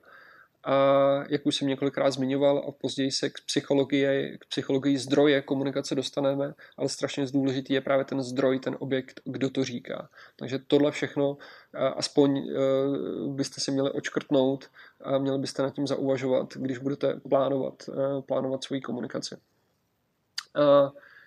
Co se týká té strategie, nebo um, když budete vlastně řešit ty strategická rozhodnutí, tak určitě uh, budete procházet tím myšlením o cílových skupinách, vlastně koho chcete oslovit, jaké jsou ty segmenty. Uh, měli byste mít nějaké podklady o tom, uh, vlastně co jsou ty potřeby a přání těch daných segmentů, kdy ten váš produkt a kdy tu vaši službu využívají a ideálně byste měli mít vlastně tu vaši zákaznickou bázi i rozsegmentovanou podle hodnoty. Měli byste vědět, jaké typy segmentů, jaké typy zákazníků vám přinášejí eh, vlastně peníze do firmy, eh, jaké, jaké segmenty nejvíce nakupují a podle toho samozřejmě uspůsobovat tu, tu svoji komunikaci. Eh, měli byste tím pádem i jako správně zvolit ty komunikační apely. Eh, budete chtít komunikovat třeba cenu výhodnou, budete chtít komunikovat benefity toho produktu. Eh, to vše eh, si je potřeba uvědomit a většinou v té reklamě máte velmi omezený čas a musíte zvolit tu správnou hlavní myšlenku, ty, ty, tu správnou propozici, kterou vlastně chcete, chcete k těm lidem dostat. To vlastně, jako jak to budete dělat, prostřednictvím jakých médií a, a mm, vlastně jak je doklepnete, to už patří spíš do toho taktického marketingu nebo do té taktické komunikace, ale skutečně mezi tu strategii patří volba teda segmentů, vlastně těch cílových skupin, a nastavení vlastně jasného positioningu a té, té komunikační zprávy, té komunikační message. Tak, tady nepůjdu úplně do detailu, že bych představoval ty jednotlivé nástroje. Pravděpodobně zase není to úplně jako náplní tohoto kurzu. Vlastně správně zvolená komunikační kampaň musí vycházet ze znalostí. Nemělo by to být o tom, že že se sejde marketingové oddělení třeba s ředitelem firmy a řeknou si na základě mých zkušeností, e, na základě mých pocitů, prostě ta komunikace bude takhle, zvolím to takto, to většinou nedopadá dobře. E, vlastně každá komunikace nebo každé plánování strategie reklamní by mělo začínat nějakou analýzou. Měli byste si získat data, měli byste si získat výzkumy a vlastně dokonale si popsat ten váš trh, vaše konkurenty, vaše prostředí a k tomu slouží vlastně všechny různé analýzy a nástroje, které tady máme před sebou. Takže je, určitě se hodí analyzovat si vnější makroprostředí, například pomocí analýzy PESTEL, vlastně definovat si politické, technologické, ekonomické, sociální prostředí eh, vlastně vaší firmy a vašich produktů a vašich služeb. A určitě byste si měli zmapovat konkurenci a, tu, a to přímou i nepřímou. Měli byste vědět eh, třeba, jaké jsou substituty eh, vašich produktů a služeb, jak komunikuje konkurence, co dělá na tom trhu, nebudete někoho kopírovat, nedělá to někdo líp, nekomunikuje už někdo ten samý benefit nebo tu samou hlavní myšlenku, nepoužívá někdo třeba ten samý slogan. To vše je strašně důležité si, si projít a zmapovat. Uh, samozřejmě byste si měli zmapovat i, řekněme, to vnitřní prostředí vaší organizace, co jsou vaše silné, slabé stránky, co jsou silné, slabé stránky toho produktu, té vaší služby. Uh, jaké vlastně příležitosti, jaké hrozby eh, máte. Klasika, SWOT analýza. Měli byste si zmapovat eh, ty vaše produkty například prostřednictvím eh, různých matic, co jsou ty hvězdy, co jsou ty dojné krávy v případě vašich produktů, co se tedy vyplatí vůbec promovat, jakou, jaký produkt, jakou službu. A na základě toho, že si tohle všechno zmapujete, můžete udělat i, i takzvanou gap analýzu. Můžete si říct vlastně, co jsou ty vaše mezery směrem, směrem ke konkurenci, co to vaše řešení, co ten váš produkt nemá, co byste měli dotáhnout. A samozřejmě byste si měli zmapovat i nějakým způsobem ten timing a to načasování komunikace eh, ve smyslu toho eh, třeba co ta cílová skupina dělá, jak se chová v rámci nevím, jednotlivých dnů, víkendů, může to být i o, o nastavení eh, nastavení sezónnosti. Pokud třeba, jak jsem říkal, působím aktuálně Dáme jídlo, tak náš biznis, rozvoz jídla je hodně závislý na počasí. Pokud je ošklivo a pokud prší, tak vlastně naše objednávky jdou nahoru. Naopak pokud je hezky, a pokud je slunečno, teplo, tak naše objednávky jdou dolů, poněvadž samozřejmě lidé jsou venku, Eh, a tím pádem, co se týká načasování nějaké komunikace, tak určitě eh, bychom nikdy neplánovali velkou, drahou komunikaci na léto, eh, poněvadž skutečně víme, že lidé si objednávají méně, odjíždí na dovolenou a prostě pro nás to není, pro nás to není sezóna, takže v ten moment se samozřejmě ta komunikace, komunikace bude v útlumu. Naopak, pokud jste třeba mm, e-shop typu Alza, Check Computer, nevím, Mall, tak budete komunikovat už od října, od listopadu směrem k Vánocům, poněvadž to je pro vás ta, pro vás ta hlavní sezóna, takže jako správný timing, správný nadčasování komunikace jsou, jsou velice, velice důležité. Tak, z pohledu jako strategie, to, jak budete komunikovat a to, jak se budete snažit zvyšovat prodeje, standardně máte na výběr Eh, vlastně dvě základní strategie. Strategie pull, takzvaně protáhnout, kdy vy jako prodávající stimulujete poptávku spotřebitele právě například reklamou a ten zákazník potom, když vidí tu reklamu, tak jde do toho obchodu, eh, koupí si to nebo požaduje po tom daném prodejci, jako aby ten, eh, ten daný produkt naskladnil a následně, aby si to mohl koupit. No a nebo naopak můžete zvolit strategii push, to znamená, že vy budete tlačit na ty jednotlivé prvky Eh, vašeho distribučního kanálu k tomu, aby, aby prodávali a nabízeli ty vaše produkty, ty vaše služby. V ten moment je to otočeno tady k, eh, k těm obchodním mezičlánkům. Samozřejmě často eh, firmy kombinují obě strategie a jedou to zároveň. Tak, co se týká regulace reklamy, tak opět jsem do toho, už jsem se toho několikrát dotkl. Standardně vlastně reklama a, a to, co je, řekněme, dovoleno a zakázáno, tak je přímo stanoveno zákonem. E, vlastně můžete ho najít e, e, na slajdu vedle mě. Doporučuji si ho pročíst. Najdete tam mm, třeba jako specifické pasáže o reklamě na alkohol, na tabákové výrobky, na srovnávací reklamu a samozřejmě to je ten základní dokument.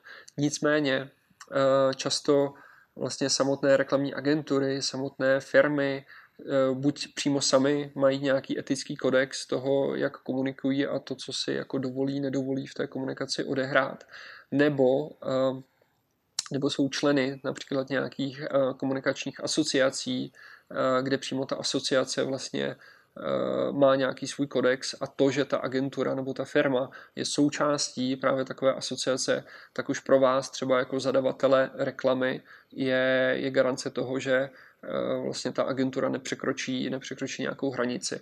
Eh, samozřejmě Eh, vy jako spotřebitelé potom máte možnost, eh, pokud nějaká reklama vás uráží nebo myslíte si, že je nevhodná, můžete si stěžovat. Eh, je tady třeba rada pro reklamu, která ty stěžnosti zkoumá. Doporučuji se podívat vlastně na stránky rady pro reklamu, kde můžete ty jednotlivé kauzy, kauzy sledovat nebo můžete si je pročíst. Můžete si pročíst to, jak bylo rozhodnuto a proč tak bylo rozhodnuto. Eh, je, je, to, je to poměrně zajímavé. Třeba se můžete vlastně z toho dočíst, čeho se vyvarovat, co je naopak povoleno. A mohla by to být i například nějaká hezká seminární nebo bakalářská práce. Uh, tak, uh, jak jsem vlastně říkal, na začátku je strašně, strašně důležité nějakým způsobem segmentovat zákazníky. Co se týká segmentace zákazníků, tak samozřejmě Eh, je to velmi zjednodušený popis eh, toho vašeho trhu. Eh, segmentace tedy přináší redikovaný obraz té skutečnosti. Nicméně, pokud vytvoříte, pokud vytvoříte segmenty, tak ty segmenty ve své podstatě jsou homogenní, to znamená, chovají se stejně. Můžete k tomu vytvořit, nebo jak dojít k té správné segmentaci těch Eh, těch způsobů je celá řada. Co je potřeba říct, že nikdy firma většinou nemá jednu segmentaci. Eh, můžete mít jednu základní tržní segmentaci, podle které se rozhodujete, ale potom eh, když budete dělat kampaně nebo když budete cílit v rámci přímého marketingu, tak třeba budete využívat další a další segmentace, ale třeba takovou tou základní segmentací je skutečně jako tržní segmentace, která vám, která vám popíše, Eh, ten váš trh a ty vaše zákazníky právě z několika hledisek a, a my je tady vlastně na tom slajdu vidíme. A eh, popíše vám tu vaši cílovou skupinu nebo ty vaše segmenty z pohledu geografie, kde se nachází, z pohledu demografie, jsou to muži, ženy, v jakém věku, v jakém rodinném stavu, eh, jaké třeba mají povolání, jaký mají příjem. Ale potom tam jsou strašně důležité právě ty psychologické a řekněme životní znaky. To znamená, eh, jakou mají osobnost, co je charakterizuje, jaké mají postoje, postoje motivy, jaké mají ambice, eh, co je, co je, řekněme, driveuje, co je nakopává, vlastně co je motivuje k tomu udělat nějakou akci, s čím se identifikují, což je samozřejmě přenoseno do toho životního stylu, jaké mají návyky, normy, co je ovlivňovalo, jak se chovají, jaké mají zájmy, jaké mají zkušenosti, zázemí a aktivity. Eh, to všechno je potřeba vědět, poněvadž prostě podle toho budete, eh, budete uspůsobovat tu vaší komunikaci. Když se třeba přeneseme do světa piva, tak jsme v Čechách, tak eh, jinou cílovou skupinu určitě bude mít a jinak bude mít popsanou tu cílovou skupinu eh, plzeňský prazdroj, kde to velmi pravděpodobně třeba bude muž, eh, řekněme 30 plus nebo 25 plus, který je úspěšnější, že ve velkém, ve větším městě má třeba už dobrý plat, je, je hrdý na to, co dokázal a vlastně má nějaké ambice, chce se v tom životě posouvat. A, a jinou cílovou skupinu a jinak to bude mít popsáno třeba Březňák nebo tady Pražský Braník, kde prostě ta jejich cílovka bude jiná a ty apely budou jiné, takže je potřeba si to, je potřeba si to uvědomit a vědět, uh, vědět s kým pracujete. To, jak, jak se k tomu dostat, zase těch nástrojů může být celá řada. Vy, jak jsem říkal, eh, se vzrůstajícím eh, trendem technologií eh, vám, ty technologie vám dávají různé nástroje a možnosti a data o zákaznících, takže určitě firmy si budují vlastně ty databáze o těch zákaznících a sbírají ty jednotlivá data, takže to můžete využít samozřejmě k nějaké základní segmentaci, ale stoprocentně je fajn jít do nějakého výzkumu s nějakou re- renomovanou třeba výzkumu výzkumnou agenturou, která vám vlastně pomůže sebrat ty data o, eh, o těch vašich zákaznících a právě eh, řekněme získat i ty jejich eh, řekněme psychologické a životní atributy a ambice.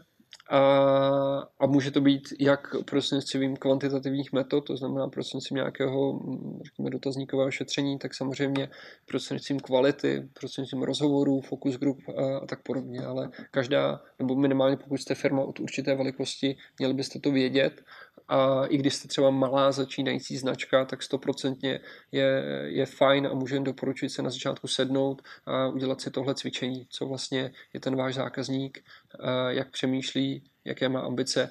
A třeba na nějakých personách konkrétních, to znamená, vytvoříte si takového jako typického zástupce toho segmentu, tak na té personě si to zákazníka popsat. Přesně klidně i jak se jmenuje, co dělá, jaké má povolání, jak tráví svůj den, jak tráví své víkendy, má rodinu, nemá rodinu, jaké má koníčky a na té personě samozřejmě přeneseně personifikujete ty vaše segmenty. A z pohledu emocí vlastně, eh, a tady už se dostáváme směrem, eh, směrem víc k té psychologii, z pohledu emocí vy můžete zákazníky taky eh, segmentovat, poněvadž pokud vaše značka rezonuje vlastně s těmi spotřebiteli, vyvolává emoce, vyvolává nějaké emoční pouto, tak je zase statisticky dokázáno, že čím silnější emoční pouto směrem, směrem ke značce od zákazníka, tak uh, tím vyšší je životní hodnota toho zákazníka. Že prostě pokud má ten zákazník uh, vybudované kladné emoce k té značce, pravděpodobně ča- o to častěji uh, nakupuje produkty nebo služby té dané značky, je věrnější, je tak vyšší jeho hodnota.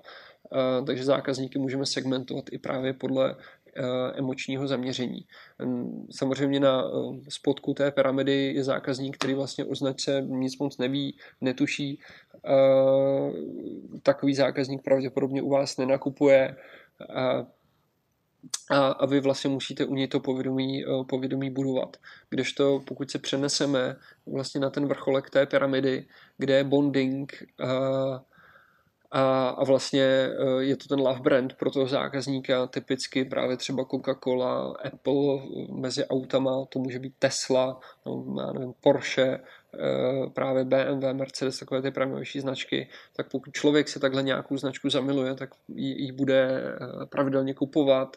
Navíc eh, to nebude jenom o něm, ale bude tu značku doporučovat své rodině, svým kamarádům, svým známým, svým kolegům a tak vlastně dále zvyšovat, zvyšovat prodeje té značky.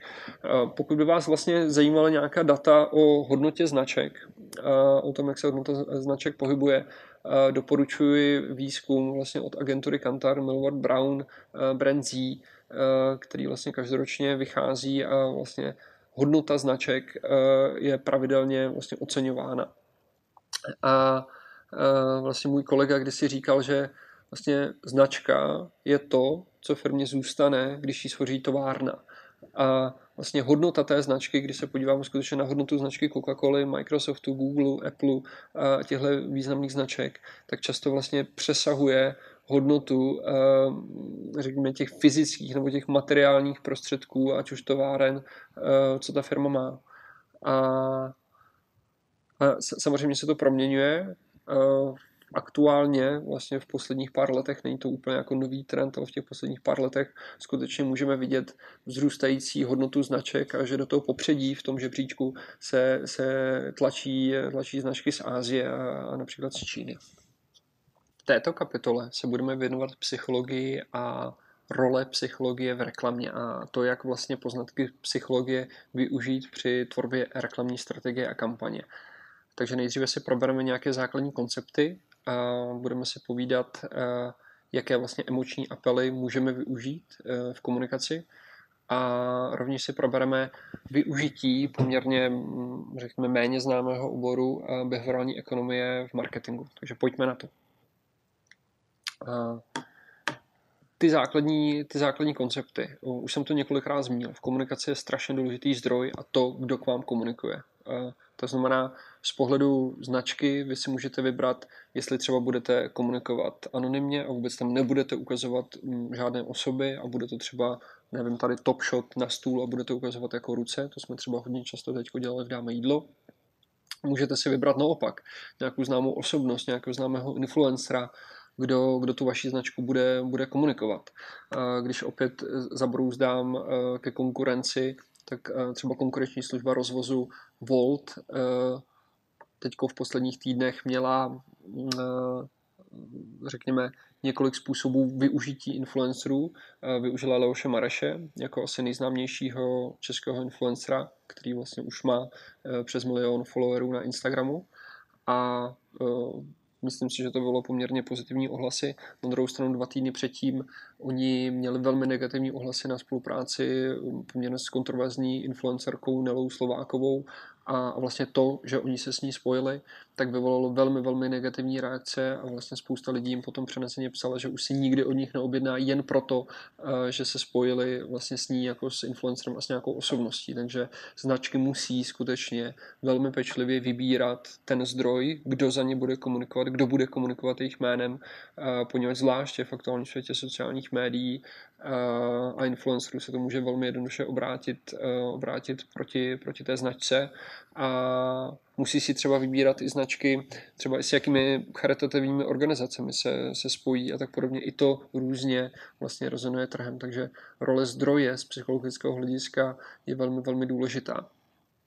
Uh, ten zdroj eh, samozřejmě působí, může působit různě důvěryhodně. Probírali jsme tady eh, public relations a třeba pokud nějaký automobil je recenzován v autosalonu nebo eh, řekněme nějakým médiem, které se tváří jako nezávislé a vlastně ten automobil je vyhodnocen kladně, pozitivně, tak stoprocentně to bude působit vlastně mnohem důvěryhodněji než, než klasická reklama v reklamním, blok, v reklamním bloku. Určité zdroje samozřejmě jsou vnímány cílovými skupinami, řekněme, jako prestižnější, jako autoritativnější. Může to být, eh, může to být například eh, lékař. Eh, když lékař vlastně vám něco bude doporučovat, nebo v reklamě bude něco doporučovat, pravděpodobně tomu sdělení zase dodáte váhu, autoritu a vlastně větší důvěryhodnost to vlastně, jak vy, jako jak ty cílové skupiny reagují na, na to reklamní sdělení, tak zase je, je, potřeba, je potřeba s tím pracovat.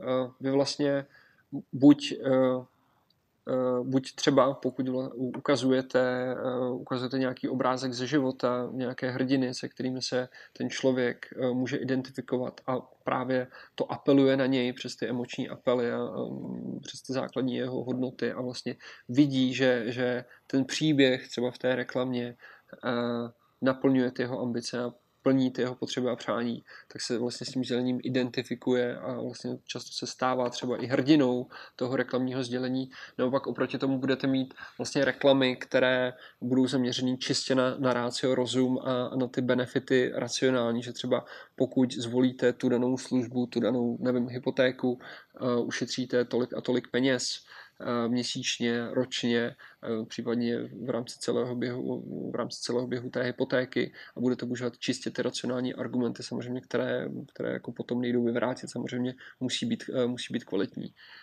Na co je potřeba si dát pozor, tak je takzvaná kognitivní disonance, kdy Eh, vlastně kognitivní disonance znamená, že to sdělení je v rozporu s vnitřním žebříčkem, žebříčkem hodnot eh, té dané cílové skupiny. Eh, pokud my bychom asi v Čechách dělali kampaň na omezení pití piva, tak by se to nesetkalo s velkým úspěchem, poněvadž prostě pro nás je, je samozřejmě pivo, pivo hm, zakódováno jako něco, co máme v sobě.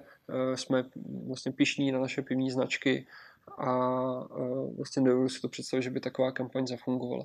Stejně tak, e, když pár let naspátek Hyundai e, jako automobilka sice jsou vyráběny v Čechách, ale e, pozicovali se jako česká značka, že mají český kombík, že soused z Mladé Boleslavy bude tak malý a tak se vlastně jako nepřímo srovnávali se Škodovkou a nepřímo jí, jí podkopávali a vlastně ubližovali jí, trošku jí schazovali, tak to samozřejmě uh, též uh, s tím trhem nerezonoval, nerezonovalo zrovna pozitivně, poněvadž uh, můžeme o tom vést diskuze, ale pro většinu Čechů je samozřejmě Škoda Auto velmi jako prestižní značka, jsou hrdí na to, že taková značka tady na českém trhu je.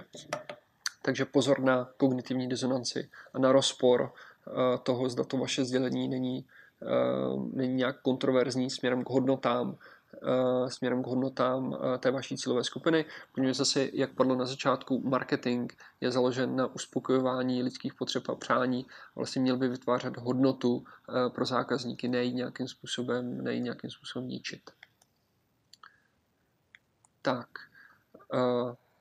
vlastně v rámci toho, kdy, když budete ladit, ladit tu vaší komunikaci a ladit tu strategii, tak je uh, správně uh, jako zkusit použít nebo minimálně zapřemýšlet nad použitím nějakých základních psychologických modelů.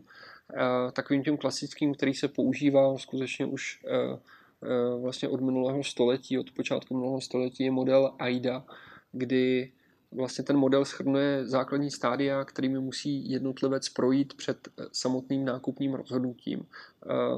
Ta zkratka neznamená nic jiného než eh, vlastně složení těch jednotlivých slov z angličtiny attention, pozornost. Prostě musíte připoutat pozornost toho zákazníka, musíte zbudit zájem, aby si vlastně třeba přečetl to vaše sdělení nějakým způsobem.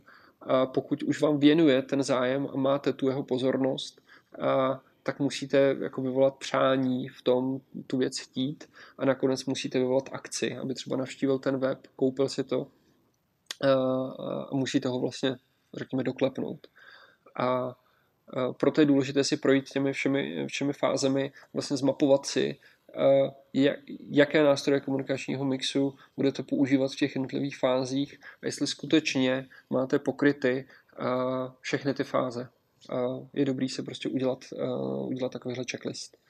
A vlastně ty další modely ATR nebo Dagmar pracují na podobném konceptu, akorát z trošku jiného hlediska, takže pokud vás to zajímá, doporučuji se tady, také projít, ale tady jsem je dal hlavně, abyste o tom věděli nebo kdybyste o nich někdy slyšeli.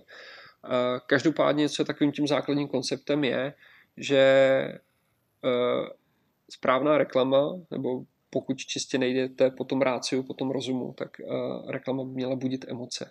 A důležité je upoutat pozornost, poněvadž pokud vlastně reklama zbudí emoce a upoutáte pozornost, tak tím zvyšujete šanci k nákupu, k, opano, k opakovanému nákupu.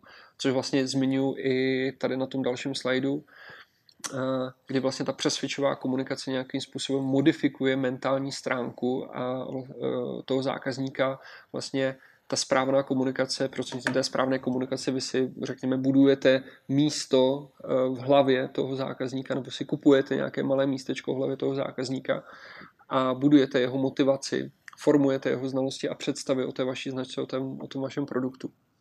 Prostě důležité je upoutat pozornost toho zákazníka. Eh, vlastně z nějakých výzkumů plyne, že denně na nás působí tady ve velkých městech až 3000 reklamních sdělení od rána probudíme se, vezmete do ruky mobil, podíváte se nějaké informační weby, začnou na vás skákat reklamy, pustíte televizi, eh, jsou tam zase nějaké, nějaké komunikační, nějaké marketingové sdělení, eh, sednete do tramvaje, vidíte kolem sebe komerční komunikaci, vlastně stačí jít městem, vidíte kolem sebe komerční komunikaci, eh, otevřete net, otevřete sociální sítě, vlastně všude se to na vás nějakým způsobem valí. To znamená, že dobře zvolená komunikace skutečně musí být odlišná a musí upoutat pozornost. A teprve potom, když upoutá pozornost, vlastně můžete vyvolat to přání a můžete vyvolat nějakou tu akci. Sami vlastně se sebou uh, si, si zapřemýšlejte, na kolik reklamních sdělení denně reagujete. Bude jich pár, pokud vlastně nějaké, nějaké budou. A říkám, tu reakci nemusí být nutně koupě, tou reakci může být proklik mailu na, na stránky, uh, to, že se mm, Eh, to, že třeba kamarádovi řeknete o nějaké reklamě, o nějaké značce, ale vlastně je, je to mizivé procento vlastně z veškeré té komunikace, kterou denně vnímáme a kterou denně konzumujeme. A člověk také, když dělá nějakou rozhodnutí, vlastně my jsme tady měli ten psychologický proces AIDA, a tak tady vlastně v rámci rozhodování a toho nákupu eh, je popsán ještě jeden proces a to je rozhodovací proces zákazníka. Zase nepůjdeme úplně do detailu, ale z pohledu značky nebo z pohledu firmy vy byste měli mít zmapováno vlastně, co toho zákazníka driveuje k tomu rozhodnutí a jak je ovlivňován a jestli prochází vlastně všemi fázemi toho rozhodovacího, toho rozhodovacího procesu. To znamená, co jsou ty impulzy, které ho motivují k tomu, aby vlastně začal, začal uvažovat o té vaší službě, o tom vašem, o tom vašem produktu. Třeba v případě rozvozu jídla, to přesně bude, mám hlad, mám chuť na něco, nevím, potřebu, třeba chci někoho překvapit jídlem jako dárek. Jo. A tím pádem jako mám tyhle impulzy, mám problém a začnu hledat vlastně to, jak si můžu jídlo nechat doručit buď už mám nějakou svoji předchozí zkušenost, ať už dáme jídlo s Voltem, s Uber Eats nebo s dalšími konkurentními službami nebo s mnoha restauracemi, které nabízejí vlastně rozvoz jídla. A ne, nebo začnu hledat. Samozřejmě typicky spousta lidí půjde na Google a začne to vyhledávat. A, takže vy vlastně musíte vědět a musíte být přítomně tam, že když někdo zadá rozvoz jídla, že, že na vás vypadne uh, ta, ta služba, vlastně, pro kterou pracujete, nebo že na vás vypadne to dáme jídlo, takže my tam musíme být. A pravděpodobně ten zákazník se potom rozhoduje mezi jako alternativama podle různých parametrů, uskutečníte nákup ideálně. A samozřejmě mnoho, strašně důležitá fáze je i to ponákupní chování. Uh, jaká péče je mu následně věnována, jaká péče je mu věnována, když uh, třeba musí řešit nějaký problém. Takže i to je potřeba zahrnout, uh, zahrnout do, do těch aspektů, poněvadž to, jak se k němu ta značka nebo ta firma chová, potom uskutečněním nákupu může ovlivnit vlastně dál jeho budoucí nákupy. Uh, opakuju tady to magické slovíčko emoce, takže si pojďme říct trošku, co vlastně emoce jsou. Emoce je nějaké vnitřní vzrušení, mohou být vnímány pozitivně nebo negativně. Pravděpodobně, když vaše reklama bude vyvolávat negativní emoce, tak nebude fungovat, nebude zvyšovat prodej a pravděpodobně ještě tu vaši značku poškodí. Emoce každopádně dokážou vyvolat impulzivní, nevědomé jednání a právě dokáže vyvolat šance na neplánovaný nákup, takže samozřejmě správně zvolená reklama by měla budovat ty, ty pozitivní emoce. Tak, v rámci uh, vlastně psychologie a na základě nějakých psychologických výzkumů vyplynulo, že co se týká komunikace, tak v reklamě můžete využít různé druhy emočních apelů. Postupně si je tady projdeme a já se pokusím říct alespoň k některým uh, takové základní jednoduché příklady. Takže Můžete pracovat, eh, v angličtině se používá slovíčko anxiety, eh, v češtině to můžeme přeložit jako strach. Můžete pracovat se strachem. Jo? A znamená to, že příjemci, když půjdeme k tomu příkladu, se například vnukne hrůza z pachu a pak se mu nabídne řešení, které pach odstraní. A klasicky deodoranty, nevím, vůně na toalety a tak podobně, ty s tím strachem často pracují. A samozřejmě benefity, výhody v komunikaci budete pracovat s přednostmi spojené s koupí, mající podobu nižší ceny, vyšší účinnosti, něco trvá déle. Humor, klasická věc, zvláště v Čechách, často české značky se pokouší o humor ve svých reklamách a čeští spotřebitelé to, to mají rádi. Zase jen pozor na to, humor je určitě silný apel, ale řekněme, ten humorný prvek by neměl zastěňovat to komerční sdělení a to, co těm lidem vlastně chcete říct a to, co jim chcete prodat a nabídnout. Takže humor dokáže působit na lidi pozitivně a protože je důležité příjemci nějakým způsobem, způsobem naladit, je třeba s ním zažartovat. Můžete rovněž využívat takzvané testimonial, svědectví, kdy slavná osobnost, o tom jsme se bavili, jak vlastně důležitý je zdroj, nebo člověk, jako jsme my, člověk z lidu, se kterým se můžu identifikovat, nás ujišťuje, že ten výrobek je skvělý a že se ho máme koupit.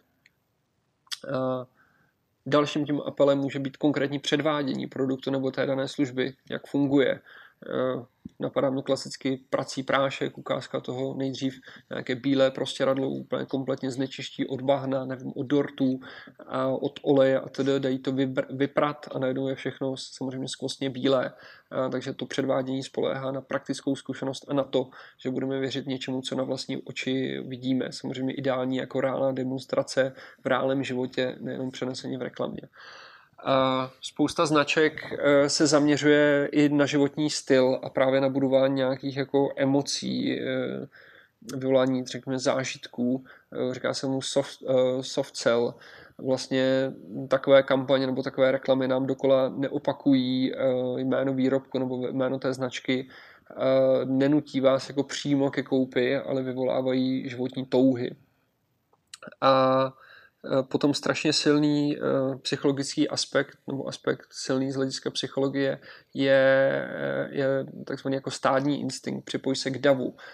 Něco, že ostatní 90% lidí už to dělá, 90% lidí se chová takto, prostě stává se to normou, lidé mají tendence nestát stranou, jde o něco, jde o něco výhodného. Pokud vám někdo řekne, že už nevím, 200 tisíc lidí v České republice přešlo na, na tento tarif a šetří měsíčně eh, nevím, 500 eh, korun, eh, tak pravděpodobně to pro určitý segment lidí bude dostatečně silný apel k tomu, aby tu, aby tu akci udělali.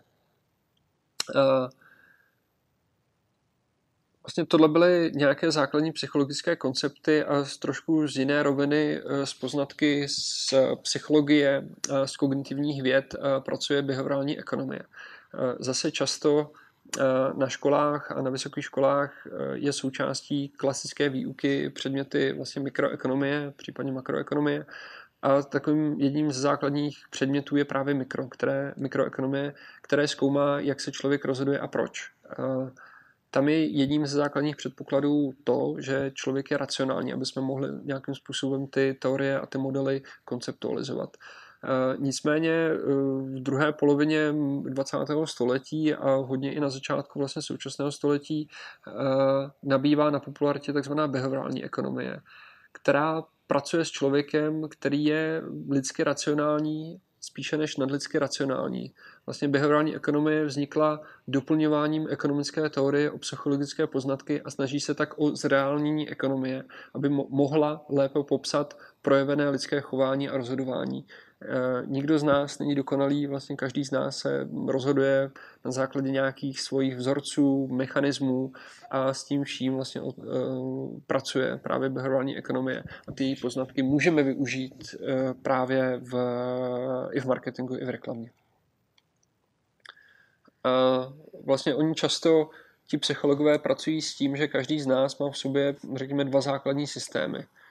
Uh, každý z nás má v sobě toho Homera Simpsona, řekněme, eh, který chce tu koblihu. Tenhle systém je eh, rychlý, mimovolný, ale také zautomatizovaný a v některých případech chybný. Když pravděpodobně už po 20. 30. jdete sem do školy, tak nad tím nepřemýšlíte, prostě je to pro vás automatické. Když si ráno zavazujete eh, tkaníčky, nepřemýšlíte nad tím, když mluvíte česky, je to pro vás celá plynulé a vlastně jedete na ten systém jedna, který vlastně nám vlastně většinu života umožňuje fungovat. A jo, je to to dojíždění do práce, čištění zubů, zavazování tkaníček nebo mluvení mateřským jazykem. A, a vlastně je to skvělý. Je, je, je rychlej, často funguje skvěle, na druhou stranu v některých aspektech dokáže být nedokonalý. A ten systém 2, to je ten racionální spok, pokud ho znáte ze Star Treku, ten systém 2 je pomalý, vědomý, ale za to analytický a málo kdy chybný. Systém 2 se zapojí v případě, kdy mluvíme cizím jazykem, plánujeme cestu na dovolenou do neznámé destinace, nebo když odpočítáváme dobu do konce pracovního dne. Takže ten systém 2 vlastně zapojíme v momentě, kdy skutečně chceme udělat nějaké větší racionální rozhodnutí, nebo kdy doopravdy musíme, musíme zapojit hlavu ale právě proto, že eh, ten, jako my jako lidé často jedeme a fungujeme v rámci toho systému jedna, tak ty poznatky uh, můžeme využít potom nějakým způsobem v reklamě a řekněme k ovlivňování těch našich cílových uh, skupin. A když to nějakým způsobem schrnu jako úplně jednoduše, jsme jen lidé, občas děláme ukvapené závěry a chyby. Každý z nás udělal rozhodnutí, kterého následně litoval. Nikdy se nerozhodujeme a nemáme dostatek vlastně informací, poněvadž pokud bychom měli analyzovat a schánit si informace ke každému svému rozhodnutí, tak bychom pravděpodobně to rozhodnutí nikdy neudělali. Eh, zajímáme se o to, co dělají ostatní a porovnáváme se s nimi. Eh, Google vyhledávač je skvělý, protože vždycky vlastně prioritizuje stránky, eh, které mám na mysli a pokud v Google nejste ve výsledcích ideálně na prvních třech, čtyřech místech, nebo alespoň na první stránce, tak to, co je prostě v Google eh, na těch dalších stránkách, tak tomu vlastně dá, dá se říct, že jakoby neexistovalo.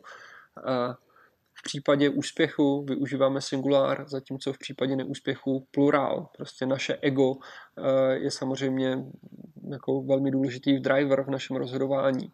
Eh, a samozřejmě při rozhodování jsme ovlivněni okolím, prostředím i kontextem, kontextem situace, ve které se, ve které se rozhodujeme.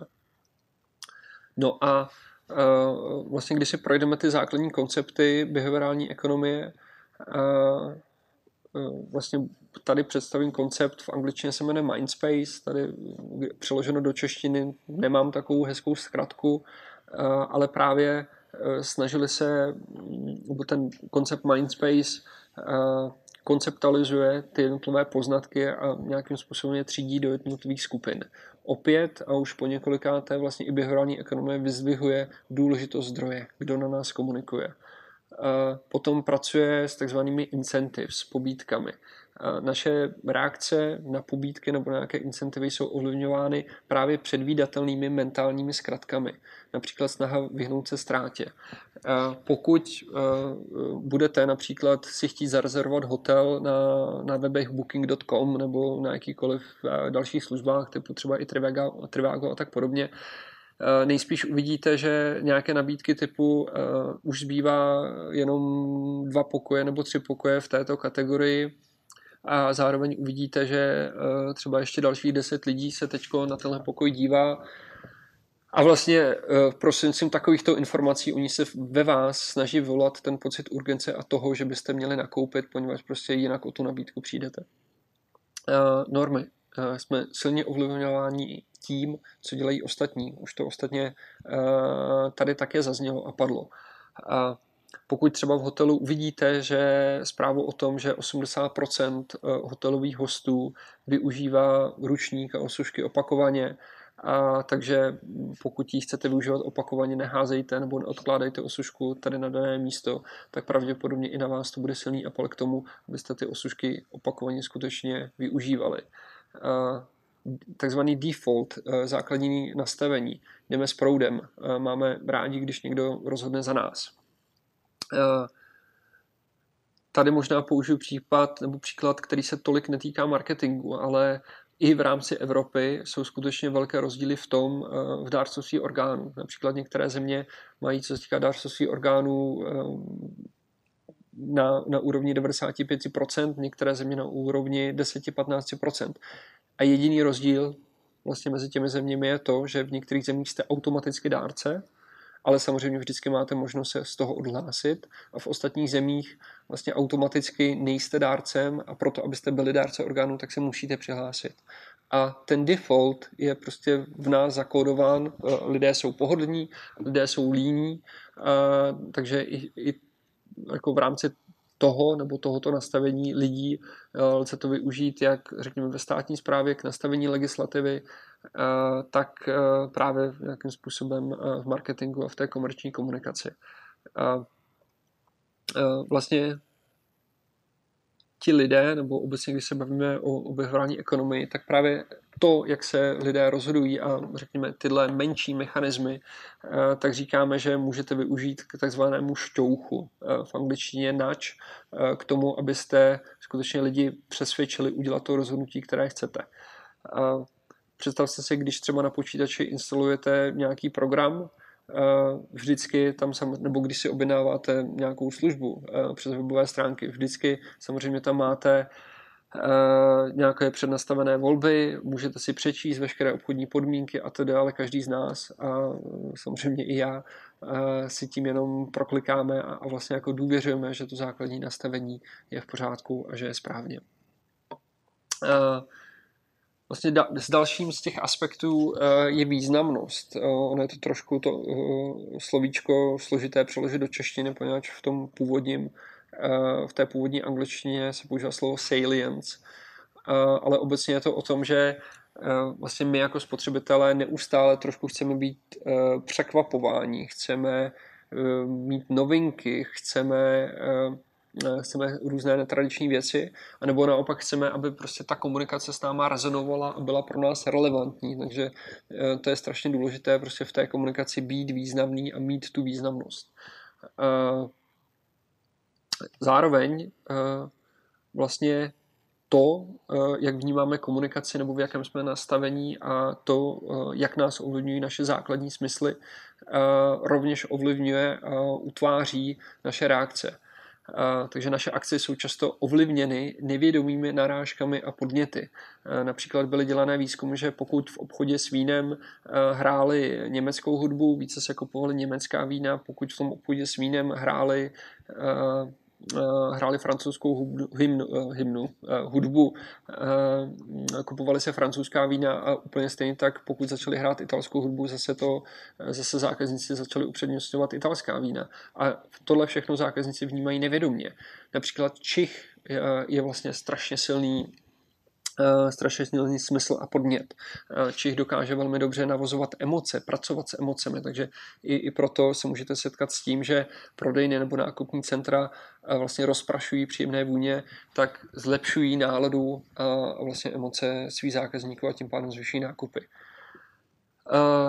Naše, tím dalším konceptem je afekt. Naše emoční asociace významně ovlivňují naše akce to, jak jsme nastavení, v jakém jsme rozpoložení, eh, ovlivňuje, mm, ovlivňuje to, jak se chováme. Třeba z pohledu zase rozvozu jídla, zákazník, který si objednává rozvoz jídla, tak eh, vlastně je to v vozovkách ten nejhorší zákazník, jakého můžete mít, protože takový zákazník je hladový často, nevrlý a vlastně jakýkoliv problém nebo jakákoliv potíž eh, díky tomu je, mm, je znásobená. Vlastně je dokázáno, že pokud je vlastně člověk hladový, eh, vyplavuje se mu do krve hormon grelin, který vlastně i způsobuje iracionalitu, takže i s tím se dá v komunikaci nějakým způsobem pracovat. Potom dva silné apely, eh, závazky. Pokud třeba veřejně něco slíbíte, že, že dodržíte, tak se s tím snažíte být konzistentní. Pravděpodobně budete mít větší šanci zhubnout nebo přestat kouřit, když to veřejně rozhlásíte mezi svoji rodinu, mezi své kamarády a mezi své známé, než když si to jen jako slíbíte sami sobě. Poněvadž v ten moment, ten, to, ten veřejný, to veřejné prohlášení, ten závazek má ve finále jako větší push, dokáže být větší motivací k tomu to dotáhnout do konce, než jen to, že Eh, že jste si to vnitřně řekli třeba toho 1. ledna a dali jste si takové předsevzetí. No a potom ego. Eh, ego chováme se tak, abychom o sobě smyšleli lépe. Eh, když se zeptáte lidí, jestli jsou výborní řidiči, tak v 80-90% vám řeknou, že ano.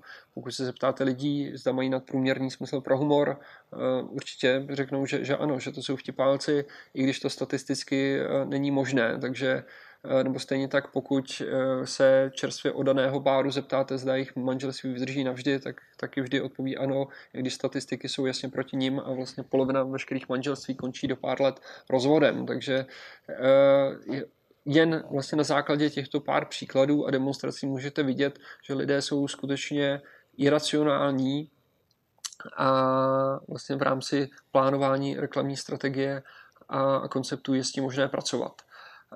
Pokud vás e, vlastně tento obor zajímá, e, doporučuji autory, jako je Dan Ariely a třeba e, jeho knihy přeložené i do češtiny Jak drahé je zdarma, Jak drahá je nepoctivost, nebo knížku od Daniela Kahnemana, ostatně tento pán za to získal, vlastně za tento obor i Nobelovu cenu za, za ekonomii a ta jeho kniha se jmenuje Thinking Fast and Slow, myšlení rychle a pomalé, opět byla přeložena do češtiny. Každopádně pokud chcete něco jednoduššího, je to určitě Dan Ariely. V této kapitole se budeme věnovat realizaci reklamní kampaně. Postupně si projdeme, eh, jak naplánovat vlastně vůbec takový proces realizace nebo jak takový proces realizace vypadá. Budeme se věnovat rovněž eh, financování reklamních kampaní, jak správně nastavit eh, nebo jak uvažovat vůbec o mediálním mixu a poté taky bude následovat jedna taková obsáhlejší kapitola o vlastně vyhodnocování reklamních kampaní a jaké jednotlivé metriky e, můžeme nebo byste měli měřit. Takže pojďme na to. Proces. Co je vlastně reklamní kampaň? Za prvé, reklamní kampaň je soustavná a koordinovaná činnost vedená za použití reklamních nástrojů, mediální komunikace a dalších podporných aktivit. Určitě na začátku, už jsme to zmiňovali několikrát ohledně strategie, na začátku jsou nějaké strategická rozhodnutí, to znamená, co budou cíle komunikace, jaké segmenty budete oslovovat a koho budete cílit. Nicméně do těch e, strategických rozhodnutí určitě vstupují různé výsledky výzkumu, ať už co se týká spotřebitele, konkurence nebo samotných výrobků a služeb. A samozřejmě e, do těch strategických rozhodnutí vstupují i různé překážky a neovlivnitelné faktory. E, jak jsem říkal, vlastně tuto komunikaci natáčíme v červnu 2020 a vlastně třeba co se týká mé firmy nebo mé odpovědnosti, tak v Dáme jídlo mám na starosti marketing a od minulého podzimu, od podzimu 2019 a samozřejmě i na začátku roku 2020 jsme nějakým způsobem ladili naše marketingové plány, naší reklamu, to, co mělo běžet a potom jsme to vlastně v březnu všechno mohli zahodit, poněvadž do toho vpadl koronavirus a vlastně celá situace s karanténou. A to je něco, co nenaplánujete a samozřejmě na to musíte reagovat. V ten moment je strašně důležitý tým a celá firma, jak firma je na to schopná flexibilně reagovat. A třeba za normálních okolností trvá natočení televizního spotu eh, a vývoj televizního spotu klidně několik měsíců nebo minimálně několik týdnů.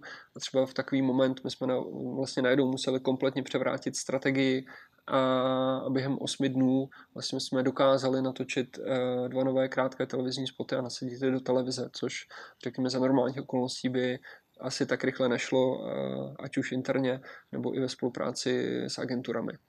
Takže prostě nikdy nevíte, eh, co se, co se stane a je samozřejmě potřeba počítat i s těmi okolnostmi a proto je dobré, když celá firma a celý tým a i agentury dokážou být flexibilní. A takže na začátku už jsem zmínil, máte nějaké strategická rozhodnutí, následuje taktika vlastně jaký, eh, jaký budete mít budget, jaký rozpočet investujete do realizace takové kampaně. Může se jednat vlastně, dá se říct, od stovek korun až po desítky milionů. Eh, jak tu komunikaci budete testovat? Budete ji pretestovat, jaký budete hodnotit, jaký budete měřit. A strašně důležitý určitě je eh, vlastně na konci tu reklamu nebo tu kampaň pořádně vyhodnotit, jaké byly její efekty, z toho se poučit a vlastně uzavřít to kolo a při plánování nové kampaně tyto podněty, tyto data a tyto informace vzít v potaz při, při tvorbě nové, nové kampaně a nové strategie. Co je také strašně důležité si uvědomit, na jakém trhu působíte. opět e, tady nepůjdu úplně do detailu, ale je potřeba si uvědomit, jestli jste na trhu vlastně průmyslového zboží, průmyslového zboží na takzvaném B2B trhu, čím je ten trh typický. Eh, vlastně na tom B2B trhu používá peníze, eh, ta vaše cílová skupina používá peníze firem, je na ně malý počet kupujících a většinou o koupi rozhoduje nějaká skupina, skupina lidí, finanční oddělení, marketingové oddělení, obchodní oddělení, CEO a vlastně celý ten proces trvá déle.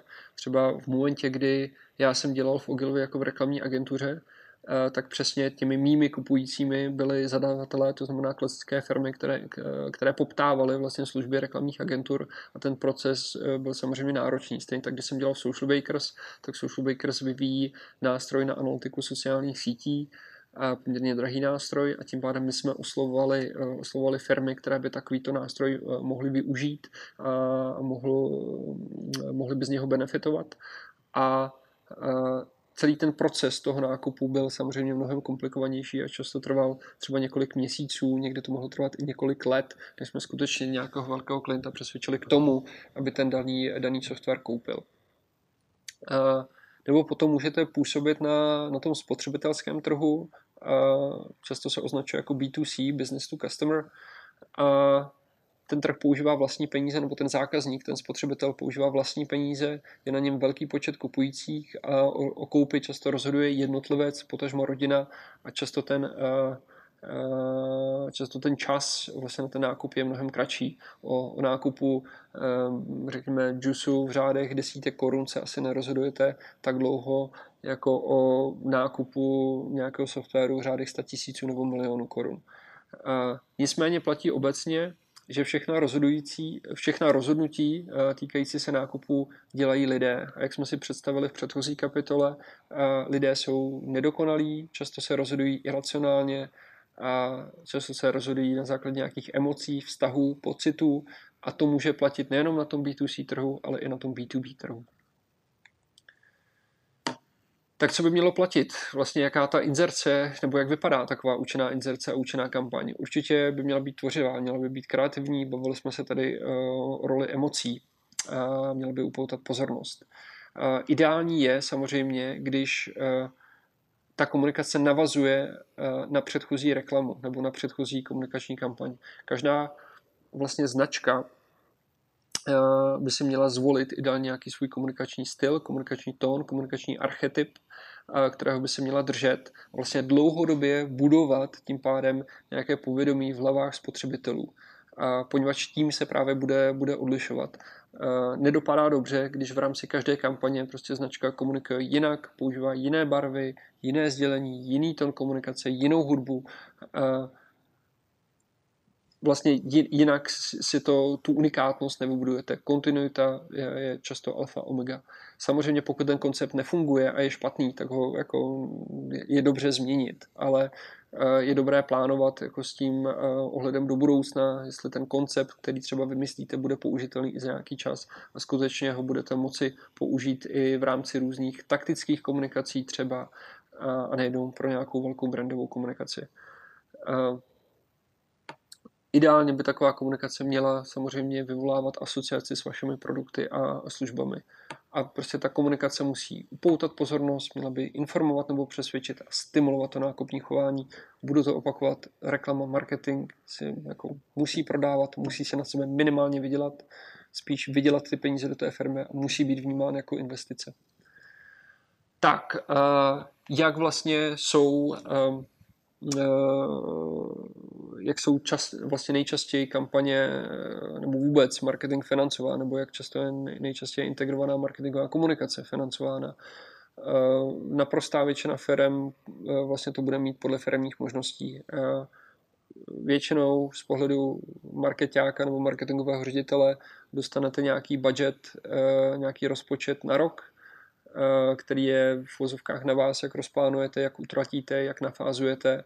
A samozřejmě ten rozpočet se odvíjí od nějakých celkových cílů firmy, čeho má ta firma dosáhnout, a, ale většinou dostanete tedy nějaký rybníček peněz, eh, ze kterého investujete. A některé firmy to právě nastavují pevně, na pevnou, jako nějaké procento z obratu prodeje, případně jako pevnou částku na jednotku, Eh, můžete se odrazit i od konkurence, prostě monitorovat tu konkurenci, kolik utrácí ona a snažit se třeba ji, jako přeplatit nebo investovat více. Tam samozřejmě záleží, v jakém jste zároveň postavení na trhu. Musíte si uvědomit, jaký je váš podíl na trhu, jaký je takzvaný share of market market share jaký je váš share of voice, to znamená, jak jste slyšet na tom trhu. A pravděpodobně pokud máte menší podíl na trhu, eh, budete muset být slyšet více, abyste vlastně ten podíl na trhu dohnali. A případně můžete eh, vlastně ten rozpočet stanovat podle jednotlivých úkolů a cílů. Samozřejmě budu, eh, znovu to zmiňuji, je důležité měřit, všechno by mělo být měřitelné a kvantifikovatelné. V rámci toho procesu uh, přichází vlastně na řadu důležitá část a to je stoprocentně mediální mix. Uh, uh, to vlastně, jaká média zvolíte. Ještě třeba v 60. v 70. letech to marketáci měli poměrně jednoduché, poněvadž měli vlastně k dispozici jednotky médií, měli k dispozici televizi, rádio, print, outdoor, nebo venkovní média, případně třeba nějaký roznos letáků a tak podobně. A ale v současné době ve světě internetu, ve světě nových médií, doopravdy těch médií jsou desítky, eh, ještě před 10-15 lety vlastně asi v podstatě skoro žádná firma neměla tým na sociální média, neměli lidi na Facebook, nepracovali s influencery nebo něco podobného. Teď se to stává součástí toho komunikačního mixu. Stejně tak výkonnostní marketing na internetu, Google, Seznam, eh, placená komunikace na socialu, je to najednou mnohem vlastně fragmentovanější, eh, roztříštěnější eh, a ty média vznikají vlastně neustále. Teď už se firmy začaly nějakým způsobem, nebo se etablovaly nejdřív na Facebooku, následně na Instagramu, teď pomalu si uvědomují sílu třeba TikToku, sílu Twitche jako dalších médií a vlastně postupně proskoumávají, ošahávají i k těm komerčním účelům. Co je ten mediální mix? Je to nějaký souhrn nosičů informací, které jsou použity právě v integrované marketingové komunikaci. A důležitá, důležité je si uvědomit skutečně, kde je ta vaše cílová skupina, na jakých médiích a podle toho nastavit ten vhodný mediální mix. Pojďme si alespoň jako ve stručnosti říct nějaké výhody a nevýhody těch základních mediatypů asi tady nebudeme mít eh, možnost procházet jich desítky, skutečně si vysvětlíme ty základní, alespoň z rychlíku a zase pokud by vás zajímal nějaký detail, doporučuji se podívat do patřičních knih o marketingové komunikaci, ale pojďme se na to podívat. Televize. Televize jako médium, které samozřejmě pracuje se zvukem, pracuje s obrazem, dokáže vyvolat eh, velmi dobré emoce a emočně působit. Je tam přesně zmíněn ten audiovizuální dopad. Má široký dosah, má masové pokrytí a určitě výhodou televize opakovatelnost, že, že vlastně ty spoty běží, běží opakovaně, nebo pokud to má mít nějaký efekt, tak chcete, aby běžely opakovaně. Nevýhodou je určitě dočasnost, vysoké náklady, vlastně náklady na televizní kampaně za prvé dokáže být velmi drahá produkce televizních spotů, to se může pohybovat v řádech, řekněme, stovek až stovek tisíc až milionů korun. Záleží, jestli děláte krátký desetivteřinový spot jenom s nějakou grafikou, nebo jestli děláte 30 eh, vteřinový nebo minutový eh, spot eh, s velkou produkcí, s natáčením, s herci. Ale vždycky určitě vlastně v televizi budete pracovat nebo budete omezeni nějakým časem a vlastně proto, eh, proto tam zmiňuji i ten limitovaný obsah sdělení.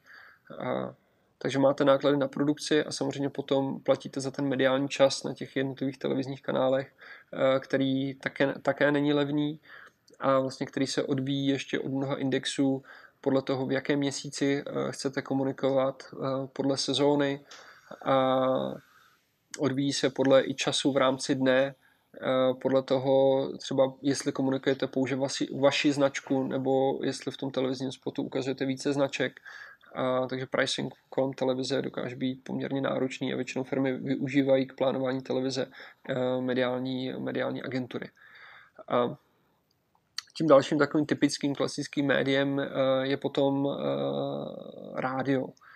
Rádio opět eh, dokáže budovat široký zásah eh, oproti televizi, co se týká produkce, má výhodu eh, v nízkých nákladech, stejně tak ten mediální prostor není tak drahý jako, jako v televizi. Zároveň jako nahrát rádiový spot dokážete během chvíle ty rádia jsou na to připraveny, vybaveny, takže eh, dokážete prostřednictvím rádia poměrně hezky a efektivně eh, vybudovat i taktické kampaně rychle. Můžete navíc rádio cílit i pěkně po regionech, poněvadž mnoho těch stanic má regionální zásahy a tím pádem rádio má i poměrně dobrou schopnost, schopnost targetingu.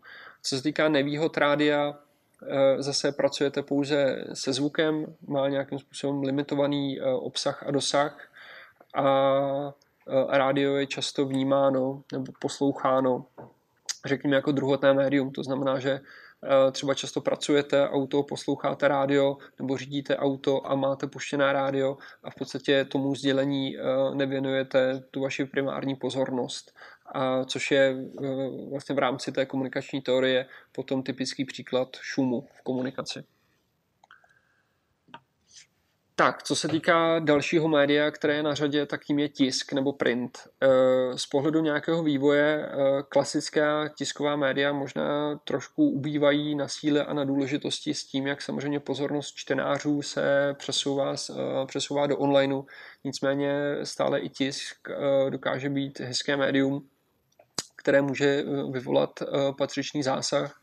K jeho výhodám patří především flexibilita, intenzivní pokrytí a často to, že eh, vlastně ten jeden výtisk nečte jenom jeden člověk, ale třeba hm, čte ho více lidí, to znamená hm, výhodou může být to opakované čtení, naopak nevýhodou krátká životnost, případně zase nepozornost při čtení a pasivita. Outdoor. Někdy můžete také slyšet outdoor jako out of home, OOH média. Eh, outdoor má několik výhod. Určitě ho můžete exekovat poměrně rychle, na druhou stranu je potřeba si dát pozor na to, že ty plochy jsou samozřejmě limitované, aby ty plochy nebo ty nejlepší plochy venku eh, nebyly zabrané. Můžete ho cílit regionálně a určitě outdoor, vzhledem k tomu, že si ho platíte nějaký čas, dokáže působit dlouhodobě. Naopak k jeho nevýhodám patří stručnost, poněvadž prostě projdete kolem toho, projedete kolem nějaké plochy, tím pádem eh, tam nemůžete mít sáhodlouhý text, sáhodlouhá sdělení a vlastně většinou máte prostor jenom na jeden apel nebo jeden benefit nebo něco v tom smyslu, takže musí to být jasné na první dobrou. A, vlastně další z těch nevýhod jsou různé povětrnostní vlivy a případně vandalství, mně se vždycky vybaví eh, kampaň eh, klenotů Aurum, mám ten dojem to byly, kdy oni měli claim nebo slogan reklamní šperky nejsou hřích a samozřejmě nějaký vtipánci to začali přepisovat na špeky nejsou hřích, což bylo poměrně úsměvné. A samozřejmě jednou z velkou nevýhod outdooru je, je i měřitelnost, měřitelnost zásahu, poněvadž jen velmi těžko vlastně odhadnete, Eh, kolik lidí vlastně prošlo kolem, kolik lidí skutečně věnovalo pozornost tomu vašemu reklamnímu sdělení a kolik lidí na základě mm, vlastně nějakého toho outdooru nakoupilo nebo navštívilo vaše webové stránky nebo váš obchod. Eh, možná jednou z takových jednoduchých mechanik je, že pokud máte outdoor a třeba pracujete s nějakou telefonní linkou, pracujete s nějakým kuponem, tak na ten outdoor dát Eh, dát unikátní telefonní číslo, právě, že budete vědět, že tohle telefonní číslo je jenom na outdooru a tím pádem lidé volají jenom na základě těchto ploch nebo využívají nějaký kupon, který, eh, který jste propagovali jenom eh, v rámci těch, těch venkovních médií. Ale obecně je to skutečně mnohem složitější než, než další média. Tak, co se týká internetu, eh, jak jsem říkal, někteří eh, vlastně autoři eh, knih o marketingu a marketingové komunikaci internet úplně vyčlenují zvlášť z komunikačního mixu. Samozřejmě internetový marketing, o tom bychom se tady mohli bavit hodiny a hodiny. A je to úplně samostatná disciplína. Jsem v rámci celého, dá se říct asi v rámci celého marketingu ať už to začíná webovými stránkami, vyhledávači a právě sociálními médii. A vlastně ty investice často z toho světa marketingové komunikace se právě přesouvají, přesouvají často do internetu. Výhody jsou jasné. Široký dosah, internet působí nepřetržitě, je tady s námi 24 hodin denně. Můžete tam krásně cílit, máte spoustu dat, všechno je flexibilní, měřitelný. Prostě pokud nasadíte kampaň do televize, tak nějaký čas trvá její, její stažení, nemůžete ji tak jednoduše ovlivnit, když to samozřejmě eh, ty reklamní formáty a ty média na internetu eh, vlastně dávají tu kontrolu vám, můžete si to zpravovat sami a navíc rovnou vidíte výsledky, můžete krásně provádět AB testing, testovat si to, prostě na tohle je, na, na tohle je internet úžasný. Na druhou stranu třeba kolikrát přes internet se hůře buduje, nebo může hůře budovat značka pomocí výkonnostních kanálů na internetu, asi značku nevybudujete, takže je fajn, když eh, vlastně ty vaše kampaně eh, se zaměří jak na výkon, tak právě na brand, tak na značku, protože v finále eh, to, že vy máte vybudováno povědomí o značce, může zlevňovat i ty vaše kampaně v performance marketingu. Na druhou stranu nevýhodou může být eh, neustále nutnost připojení a někteří uživatelé mají menší znalosti internetu, zvláště pokud bychom se bavili eh, řekněme, o starších eh, věkových skupinách.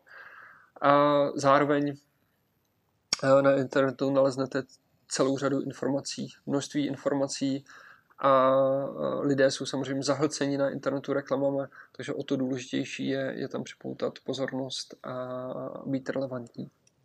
V následující kapitole se budeme věnovat vyhodnocování efektivnosti reklamních a marketingových kampaní. A projdeme se postupně o nějaké obecné a základní principy vyhodnocování, jak kampaně pretestovat a budu se vás snažit provést a představit ty základní atributy a metriky, které je dobré měřit. Samozřejmě, každé médium má svoje specifika, každý z nástrojů komunikačních každý z nástrojů komunikačního mixu má, má svoje specifika, tudíž nad problematikou vyhodnocování efektivnosti marketingových kampaní bychom opět mohli strávit vlastně celé tady tři hodiny a ještě by to nebylo dost.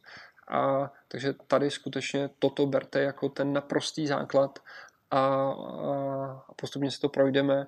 A pokud vás něco zajímá, opět doporučuji třeba další knihy nebo další zdroje, zdroje informací. Takže pojďme na to, abyste měli alespoň ten základní přehled. ty základní principy. Já už jsem to říkal a budu to opakovat. Marketing a s tím i marketingová komunikace se na sebe musí alespoň vydělat, ale mělo by to být vnímáno jako investice. Pokud budete marketák a pokud ukážete vlastně svému finančnímu řediteli, svému nadřízenému v podobě například CEO, že ten váš marketing je efektivní, že vydělává, že přináší peníze, že přináší nové zákazníky, že přináší hodnotné zákazníky, tak tím spíš tu vaši práci ocení a dostanete vlastně na tu svoji práci třeba další peníze, další rozpočet, další lidi, abyste tu efektivitu marketingu zvyšovali. Na co vlastně jako marketáci nebo obecně často firmy eh, zapomínají, eh, vlastně alfa omega každé marketingové kampaně nebo každé reklamní kampaně by mělo být stanovení cílů.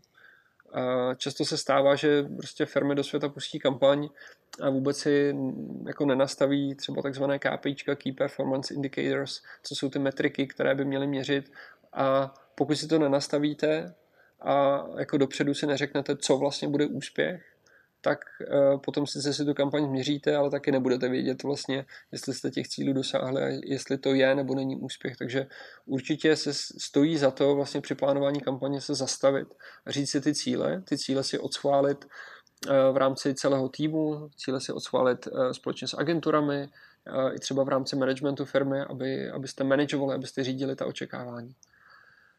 A strašně důležitý skrz vlastně všechny kampaně. Eh, pokud chcete měřit, je potřeba vlastně realizovat spoustu těch opatření pro měření kampaně před samotným spuštěním té kampaně. Myslete na to. Eh, opět velmi často se stává, pustí se do světa kampaň, eh, a až poté se vymýšlí, jak vlastně tu kampaň budeme měřit. A pokud ty mechanismy nejsou nastaveny dopředu, často tu kampaň už vůbec a nikdy nezměříte. Vyplácí se také pretesting.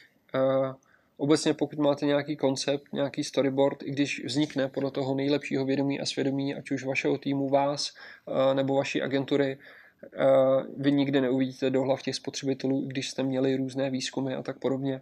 Eh, to znamená, vyplatí se ať už nějaký draft nebo nějaký návrh té vaší komunikace, storyboard, cokoliv, testovat na nějakém menším, ale reprezentativním vzorku, abyste získal nějaký feedback. Může vám to ušetřit později velké náklady, ať už se to týká produkce nebo mediálního prostoru. Nicméně eh, vlastně tomu pretestingu, když na to navážu, eh, tak se často brání eh, jak zadavatelé, tak agentury. Samozřejmě takový pretesting zvyšuje rozpočet. Musíte zaplatit někoho, kdo to otestuje, musíte zaplatit ty lidi, na kterých to budete testovat. Zvyšuje to časovou náročnost. Samozřejmě kampaně jsou často dělány v časovém presu, takže i to si musíte být vědomi. A ideálně v tom procesu plánování té reklamní kampaně si vyhradit čas právě i na testování u, na, u nadnárodních firm, které prostě mají nadnárodní kampaně, uh, samozřejmě ten testing často naráží na to, že uh, ty firmy v těch daných zemích, v těch lokálních zemích jsou trošku natlačeny do těch kampaní a vlastně už tu kampaň nemůžou změnit. Uh, ale zase, jak jsem zmiňoval, každá kultura je specifická, my jako Češi vnímáme spoustu věcí jinak než například Eh, vlastně angličané, než například američané nebo než Aziaté. A proto se jako vyplácí i velkým firmám si udělat ten check a udělat tu kontrolu, že ta nadárodní kampaň nebude v té dané zemi přijímána nějakým způsobem eh, kontroverzně. Eh, Při testování se mohou bránit agentury také. Brání se z pohledu času.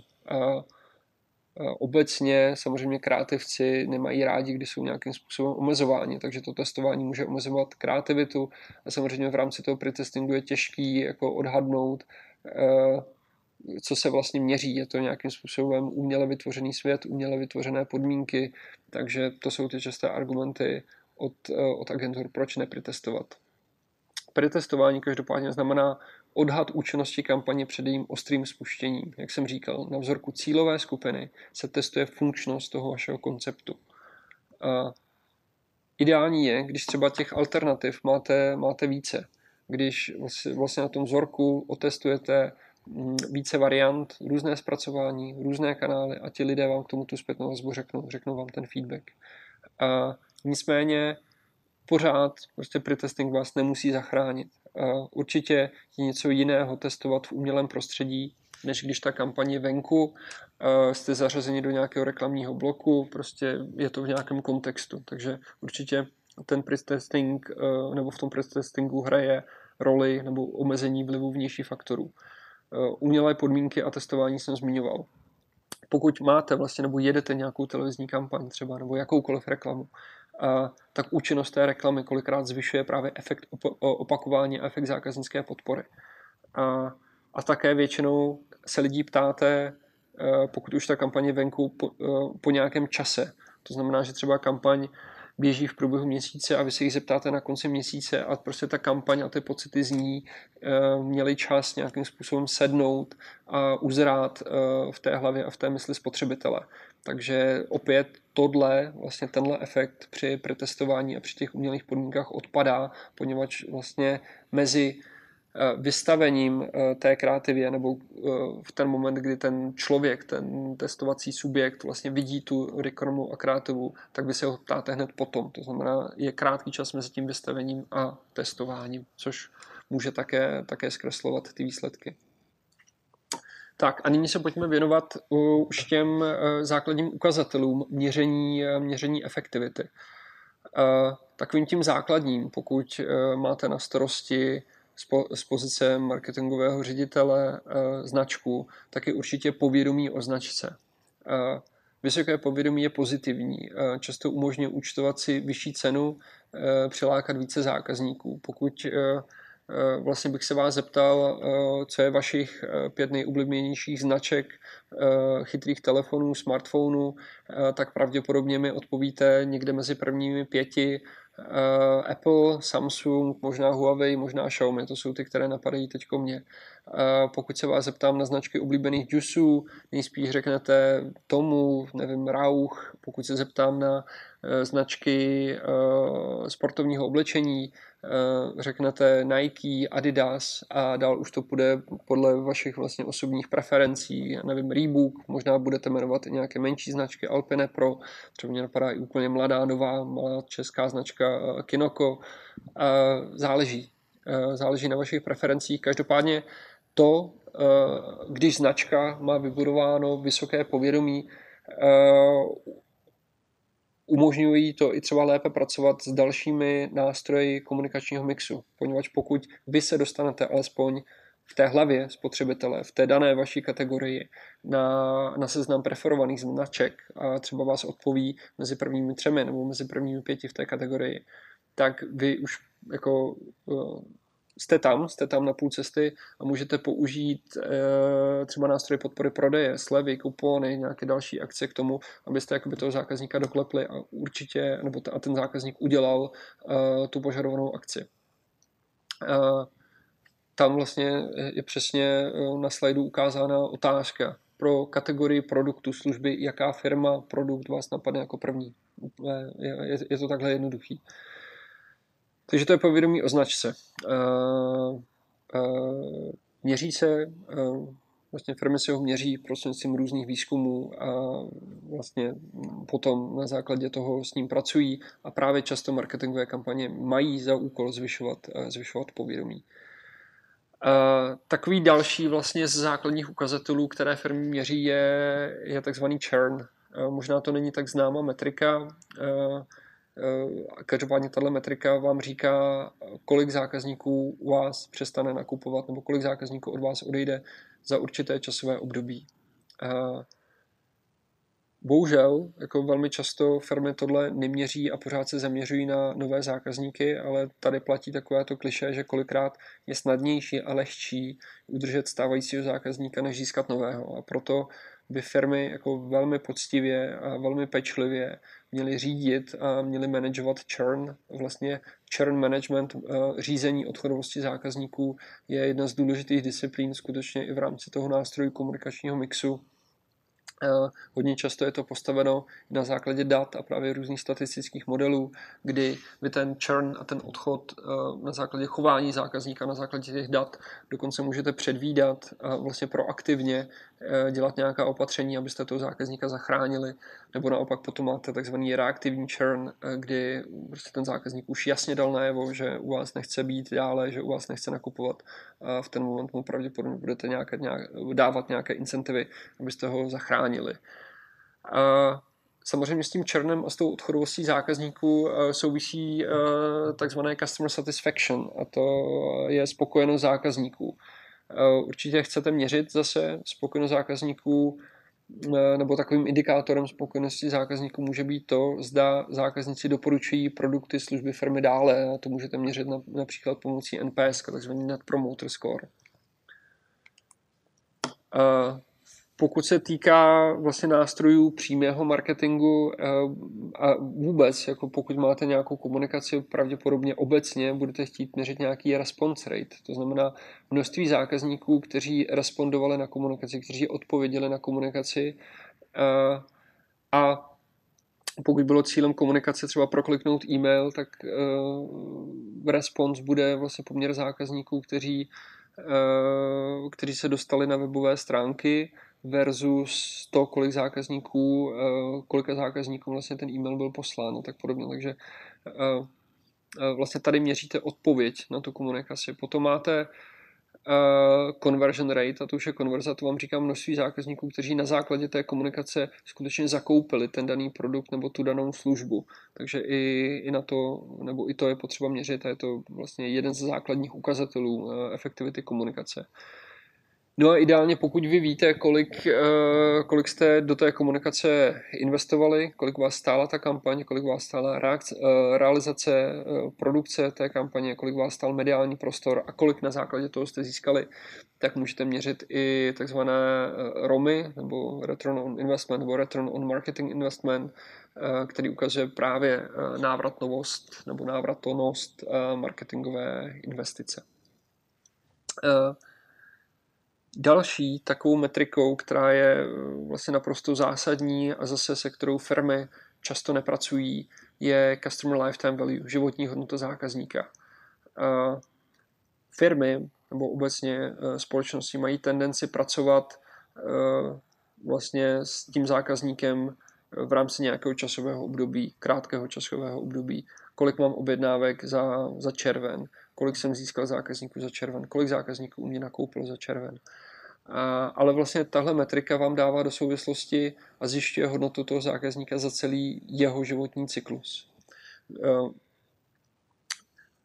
V čem je to dobré? Vy můžete mít kanály, které vám třeba skvěle fungují na přitahování nových zákazníků. Můžou se zdát jako vlastně levní kanály, že pokud tam budete investovat peníze, nakoupí tam spousta zákazníků, ale třeba udělají jenom jeden nákup.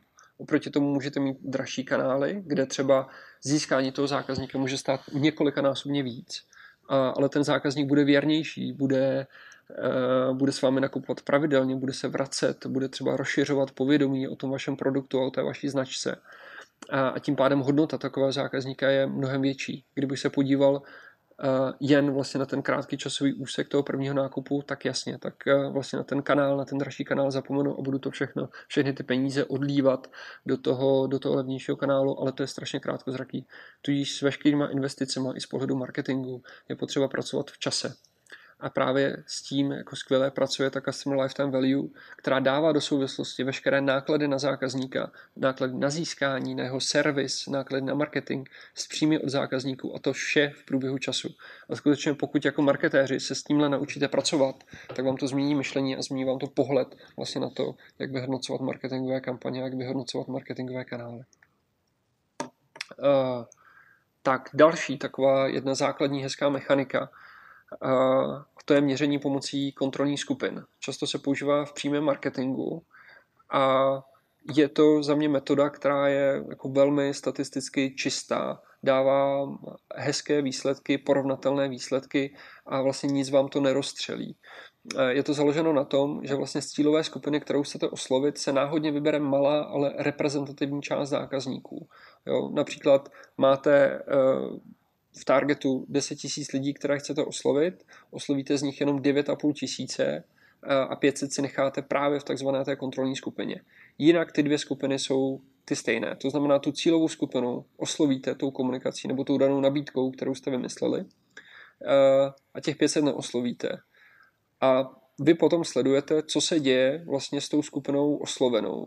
Kolik z nich konvertovalo, kolik z nich skutečně nakoupilo, třeba přijalo nějaký nový tarif, a jak, o kolik víc nakupují a vlastně ten rozdíl mezi tou kontrolní a cílovou skupinou je potom efekt eh, té, vaše, eh, té vaší komunikace a té vaší nabídky. A je to doopravdy mm, statisticky čistý, poněvadž pokud se stanou třeba nějaké vnější vlivy nebo třeba konkurence začne komunikovat nějakou skvělou nabídku a tak podobně, tak je stejnou měrou ovlivněna jak ta cílová skupina, tak ta kontrolní skupina. A tím pádem pořád to vyhodnocení zůstává, zůstává čistý a zůstává použitelný.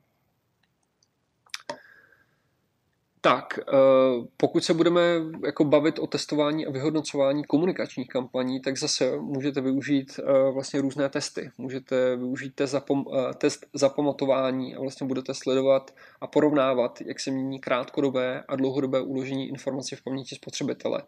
Zeptáte se uživatele, nevím, za několik minut, za několik hodin, za několik dnů, týdnů, jak tu vaši komunikaci vnímal, zda se na ní pamatuje, zda vidí odlišnosti třeba s komunikací ostatních konkurenčních značek s vaší konkurencí.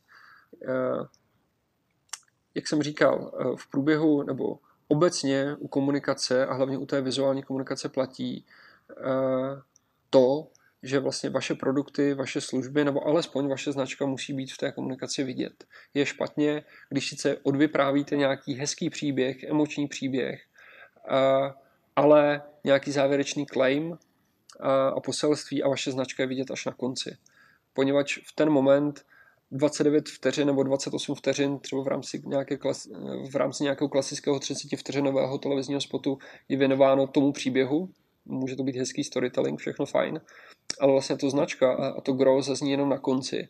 A ten spotřebitel tomu vůbec nemusí věnovat pozornost. Takže eh, vy chcete testovat vlastně v průběhu těch spotů, anebo i třeba u nějakých vizuálů a printů, kam směřuje pozornost toho spotřebitele, kam se kouká a jestli vlastně ty jeho oči skutečně směřují tam, kam chcete a jestli za má to, co chcete. To znamená, jestli vidí tu vaši značku, vidíte vaše produkty, vidí nějakou propozici a můžete tak testovat jako celou řadu těch eh, těch nástrojů komunikačního mixu, eh, které jsme si tady představovali a o kterých jsme si říkali dříve. Může to být, je to použitelné pro print, je to použitelné pro televizi, pro web, i pro přímý marketing, stejně tak pro podporu prodeje. Eh, pokud se budeme bavit třeba o testování nebo o měření televizních kampaní, eh, tak tam se můžete setkat eh, s metrikami, jako je rating, frekvence, net reach. Pojďme si je tedy alespoň ve stručnosti představit. Rating znamená počet osob v populaci nebo cílové skupině, kteří v daném časovém intervalu sledovali konkrétní médium. Oproti tomu frekvence vlastně už, už představuje to, kolikrát byla každá osoba z cílové skupiny vystavena vlastně tomu vašemu reklamnímu sdělení a net reach oproti tomu říká procento cílové skupiny zasáhnuté během kampaně alespoň uh, jednou. Uh, to, to znamená, vlastně vidíte, třeba jestli jste oslovili alespoň 70-80% nějaké vaší cílové skupiny, pokud jste zasáhli jen jednotky procent, asi to nebude úspěšná kampaň. Nicméně tím vlastně nejpoužívanějším často a tím jako nejzákladnějším ukazatelem třeba pro měření televize nebo televizních kampaní e, jsou takzvané GRPs, kumulovaná sledovanost, Gross Rating Points. A jak jsem říkal, je to nejvyužívanější mediální ukazatel a ten vyjadřuje počet schlédnutí reklamního sdělení, respektive velikost zásahu reklamní kampaně kumulovaně. Proto gross, proto kumulovaná sledovanost. A Následně můžete ještě pracovat s metrikou OTS, Opportunity to See, eh, která značí průměrnou pravděpodobnost vystavení průměrného zákazníka cílové skupiny. A ten vzorec, jak ji dopočítat, eh, opět vidíte, opět vidíte na slajdu.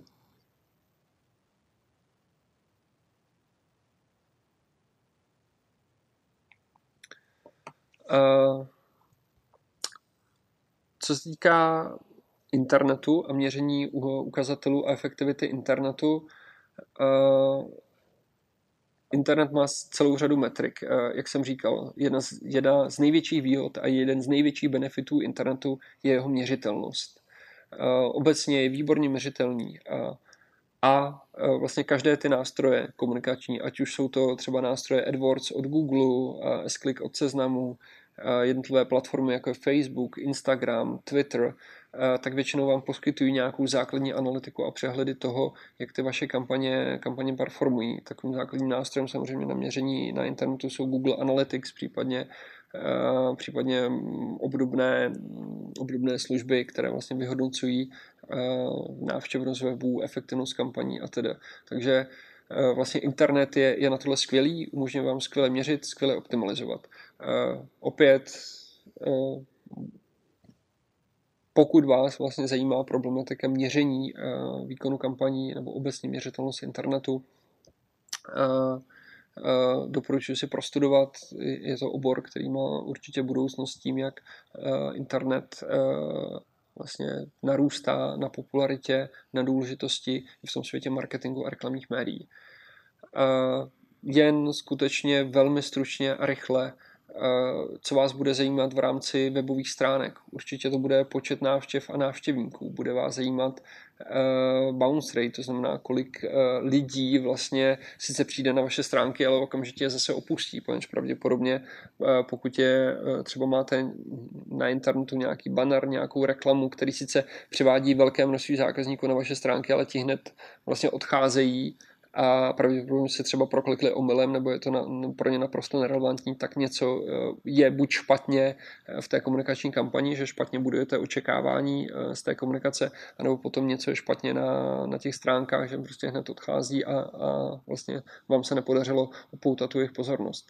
Budete určitě sledovat i čas strávený na stránce a pohyb těch uživatelů. Budete sledovat vlastně konverze mezi těmi jednotlivými kroky jak se pohybují, pohybují na webu a budete optimalizovat flow eh, těch, eh, těch uživatelů mezi těmi jednotlivými kroky a samozřejmě budete sledovat i původ těch uživatelů, z jakých kanálů chodí na, na vaše webové stránky.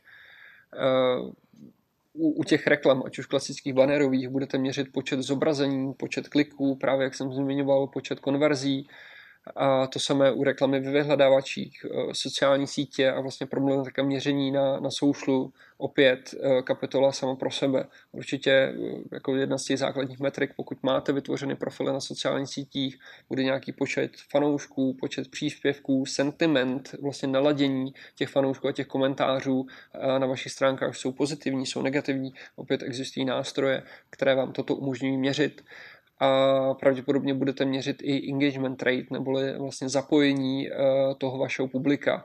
Pokud něco postnete, vypublikujete, ať už Instagram, Facebook, Twitter, eh, jakou to byla odezvu v poměru k, vlastně k počtu fanoušků, které na těch profilech máte, kolik to byla lajků, komentářů, sdílení, eh, to vše je potřeba měřit. A stejně tak měřit například u influencerů, které si budete vybírat. Na jednu stranu se může zdát, že když si vezmete nějakého mega influencera typu doopravdy eh, Leoš Mareš eh, eh, nebo Kovyho s, vlastně se 100 tisíci nebo už vlastně přes milion sledujících, ale pokud on něco poustne, tak často ta engagement, to zapojení toho je publika je mnohem menší, než, než třeba u influencerů z řádově sice méně fanoušky, ale pokud je to nějaký menší influencer, tak často se mu daří právě tomu menšímu influencerovi vyvolávat větší zapojení eh, toho jeho publika a vlastně ve finále se třeba to vaše sdělení tím pádem eh, může dostat k více lidem nebo může rezonovat eh, mnohem více, mnohem více s tím jeho publikem. V této kapitole se budeme věnovat už konkrétně práci s reklamními a mediálními agenturami. Budeme se věnovat výběru agentury, jakou strukturu vlastně ty agentury mají, jak ve spolupráci s nimi správně plánovat reklamní kampaně. Řekneme si i něco o základních dokumentech vlastně pro práci s agenturami a to je klientský a kreativní brief. Pobavíme se také o, řekněme, jak správně kreativně řešit reklamní kampaně a jak vlastně agentury odměňovat. Pojďme na to. Jak jsem říkal, eh, jedním ze základních dokumentů eh, směrem k agenturám je brief, eh, takzvaný klientský brief, kde vlastně klient nebo vy jako klient budete stanovovat to, co chcete s agenturou dělat, jaké budou cíle kampaně, jaký bude rozpočet a tak podobně, k jeho podrobnostem se, se dostaneme. Nejdříve ale k tomu procesu. jako zadavatel právě vytvoříte brief, který rozpošlete třeba na agentury, které chcete pozvat, pozvat do tendru. Následně vlastně ten tender může mít několik kol, Tady si představíme pravděpodobně mm, jako ten nejpodrobnější nebo ten nejvíce kolový tender. Pokud vykopnete směrem k agenturám brief, můžete požádat zpátky ty agentury o credentials, o představení těch agentur, co mají za sebou, jaký mají tým, a vlastně z těch credentials si můžete nacítit, jestli ta daná agentura skutečně bude schopná splnit to zadání, které po ní chcete. Takže i na základě credentials už některé agentury můžete vyřadit. Eh, většinou součástí toho briefu je eh, požadavek, aby ta daná agentura zpracovala nějaké zadání. Takže vy eh, potom ty agentury právě nechají si nějaký čas, zpracovávají to dané zadání, které je předmětem briefu a buď ho pošlou dopředu, vy si to jako dopředu projdete a třeba i už tam eliminujete nějaké agentury, nebo vlastně ty agentury postoupí až k osobní prezentaci, eh, kdy hm, tedy prezentují před zástupci, eh, před zástupci firmy to své navrhované řešení a takovým tím finálním krokem, pokud se líbí to jejich řešení, jsou už eh, vlastně konečná, konečná cenová jednání. Co je důležité říct, že určitě se nehodnotí jenom pouze kreativa nebo strategie, je to vždycky minimálně tři základní metriky a to právě ta kreativa, strategie a cena. A, a tím pádem se často výběru reklamní agentury účastní nejenom třeba marketingový ředitel nebo marketingové oddělení, ale právě i finance, zástupci obchodu, zástupci produktu a, vlastně jako všechno si to musí sednout, musíte si být jistí, že ta kreativa vlastně chápe ten váš biznis, chápe ten váš, nebo že ta kreativní agentura chápe vaše produkty a služby, aby mohla vlastně vytvořit patřičnou, patřičnou komunikaci a také to samozřejmě musí být za nějakou odpovídající cenu, takže proto tam třeba sedí i ty zástupci, eh, zástupci finančních oddělení nebo finanční ředitele. Eh, takovým jako důležitým člověkem v té reklamní agentuře eh, právě, co se týká tendru nebo obecně, co se týká reklamní strategie, jsou takzvaní strategičtí plánovači nebo tady account planner, strategic planner. Je to člověk, který skutečně vymýšlí strategii těch, těch návrhů, a potom těch řešení a často třeba i potom ty návrhy prezentuje.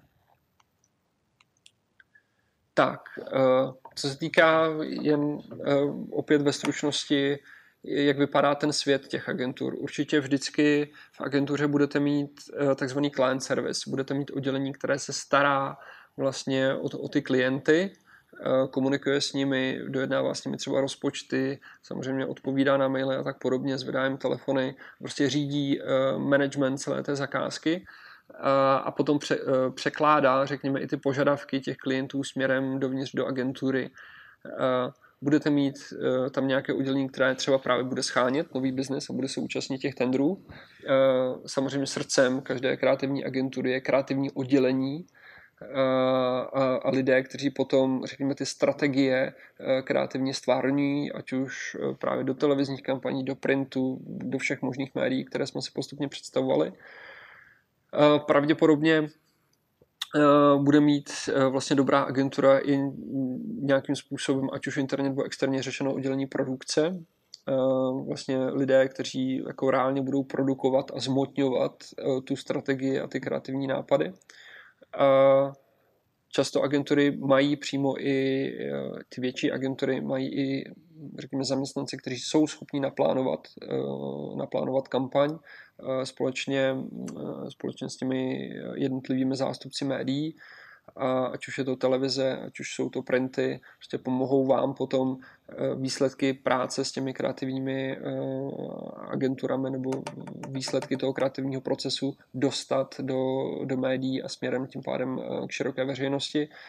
A potom je tam často i člověk, kterému se říká traffic manager, který vlastně řídí práce toho kreativního udělení a vlastně má na, má na zodpovědnost to, že vše se stane v ten správný čas, kdy se stát má, že jsou správně využity kapacity, eh, kapacity agentury. Z pohledu, z pohledu nějaké seniority, skutečně na začátku někde jako budete mít nějaké výzkumníky, někoho, kdo vám dá data a a vlastně postupně to jde, to jde výš. Samozřejmě v rámci té pyramidy té, té reklamní agentury nejvýše nějaký její samozřejmě ředitel, může to být obchodní ředitel, kreativní ředitel, a vlastně se to tam tak různě prolíná, navíc v rámci reklamních agentur se prolínají i světy právě toho biznesu s těmi kreativními světy. Často mm, zástupci, zástupci kreativního oddělení jsou třeba umělci, zpěváci, textaři, grafici a, a jsou schopni vlastně do dobré reklamy dostat i, i prvky umění. Tak z pohledu vlastně dělení agentur Eh, vy můžete mít velké ehm, jako full service, takzvané 360 agentury, které jsou skutečně schopny pokrýt eh, všechny prvky komunikačního mixu, které jsme si představovali.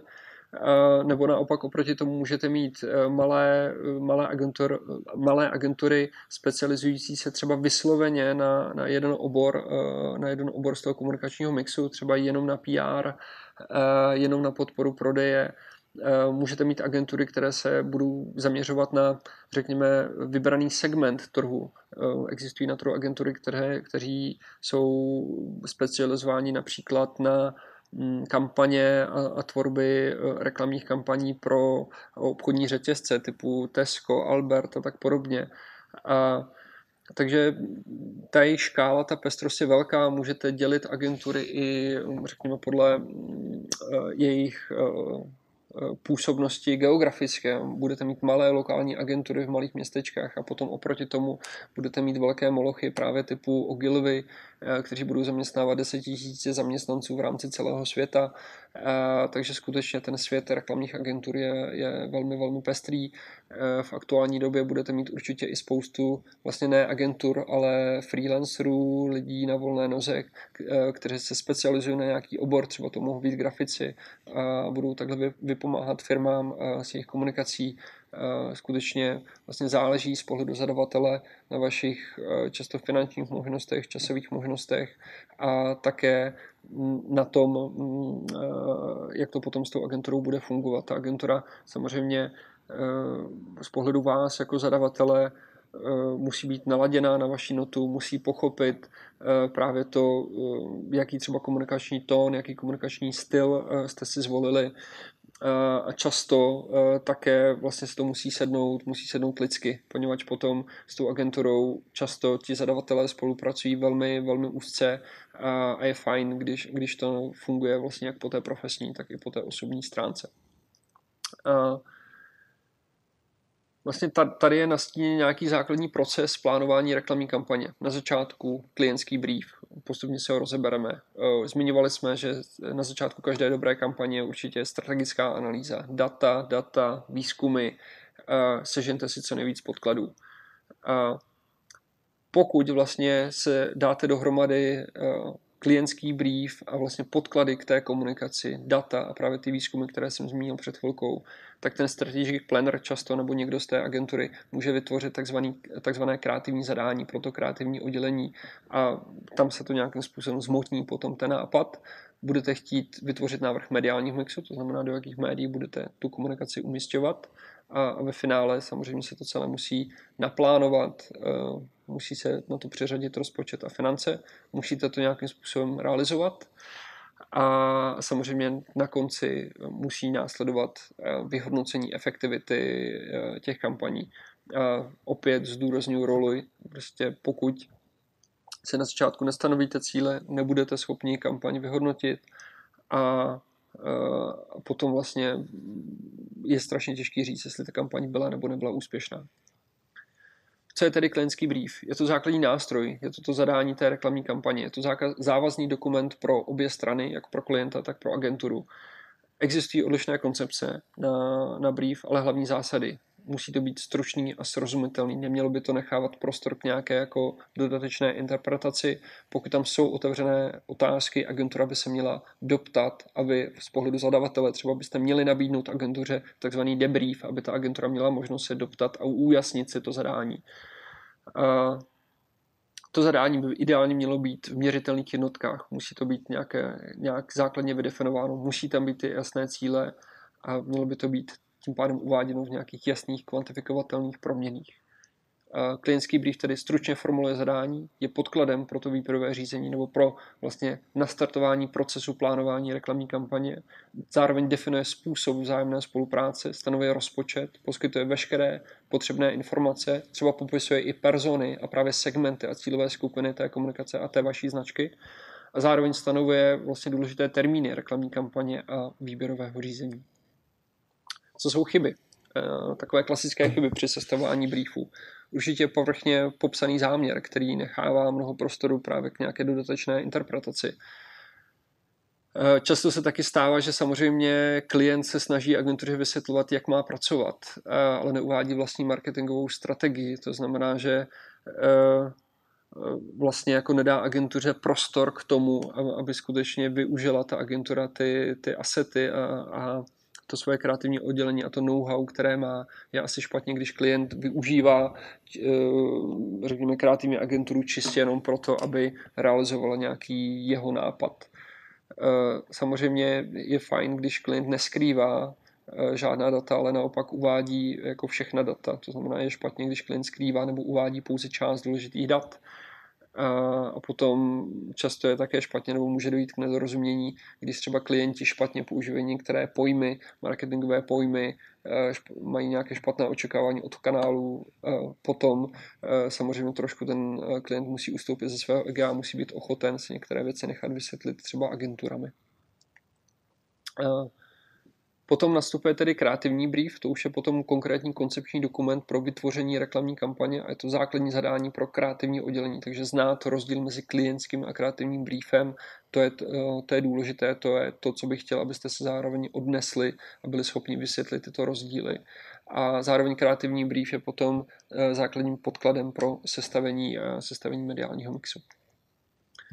Eh, samozřejmě kampaně můžete realizovat mnoha různými způsoby. Eh, můžete kreativně stvárňovat textově, eh, samozřejmě nějaký základní text, potom nebo nějaké základní slogany se potom prolínají prolínají eh, vlastně celou komunikací té firmy a, a určitě napadá mě teď klasický slogan Nike Just Do It, je to něco, co používají strašně, strašně dlouho a pravděpodobně ještě dlouho používat budou. A jakmile se vám vybaví Nike, vybaví se vám i to jejich ikonické Just Do It, takže najít ten správný slogan, to správné heslo, uh, je eh, vlastně strašně složité. Může to znít jednoduše, just do it, jsou to vlastně tři slovíčka, ale najít to určitě nebylo jednoduchý a držet se toho kolikrát také vyžaduje, vyžaduje nějakou odvahu. Samozřejmě v textu eh, potom, pokud se bavíme o nějakém textovém stvárnění komunikace, Eh, nemusí se jednat nutně jen o slogany, samozřejmě celé kopy, ať už jak je napsaný web, jak jsou napsané tiskové zprávy, jak píšete příspěvky třeba na sociální sítě. To vše je součástí nějaké vaší eh, strategie, strategie ohledně komunikace. Eh, samozřejmě hodně důležitá je potom grafická podoba vaší komunikace. Většina brandů má nějaký základní svůj brand manuál, jaké barvy používá, jaké fonty používá, eh, jaké třeba, jaká je ochrana zóna kolem loga a vůbec vlastně, eh, co se týká všeho, všech grafických prvků. Vlastně firma by tohle mělo být jasně, jasně stanoveno a uspůsobeno to, jak chce působit i vizuálně. Eh, samozřejmě, pokud natáčíte nějaké video nebo budete natáčet televizní spot, eh, pravděpodobně budete pracovat s nějakým scénářem, s nějakým storyboardem. Eh, vlastně všechny tyto prvky se potom prolínají právě ve světě internetu a sociálních sítí. Teď něco trošku k odměňování agentur. Často budete agentury odměňovat na základě provize. Eh, je to často obvyklá forma, pokud součástí například PR je nákup médií ve větším objemu. Eh, je to převzato z praxe reklamních agentur. Eh, co se týká dalších výhod, může to být vlastně rychle vyúčtovatelné, rychle kontrolovatelné a naopak jsou zde i nějaké nevýhody, co se týká provize je to obtížně aplikovatelné na specializované služby, náročné na začalou dotaci, odborné nebo tvůrčí práce, takže no, jako provize má své výhody i nevýhody. Můžete potom agenturu odměňovat e, e, nějakým měsíčním paušálem, nějakými měsíčními poplatky. E, to znamená, že nejčastěji třeba na konci nebo na začátku měsíce přijde nějaké vyúčtování založené na hodinových sazbách, které mývají předem stanovený měsíční interval nějakého minima a maxima počtu účtovaných hodin. Samozřejmě nějaké minimum, pokud se vlastně agentura zaváže k plnění nějaké práce, eh, mělo by tam být nějaké minimum, poněvadž na to dedikuje lidi. Eh, naopak zase maximum nějaký strop chrání toho zadavatele, aby to nepřekročilo nějaký budget, poněvadž vlastně většinou ty zadavatele mají nějaký měsíční budget, do kterého se musí, musí vejít. Co se týká výhod měsíčních, eh, měsíčních poplatků nebo měsíčního paušálu, je to užitečné pro dlouhodobou spolupráci, kdy je obsah natolik pestrý, že je nesnadné každý úkon přesně specifikovat.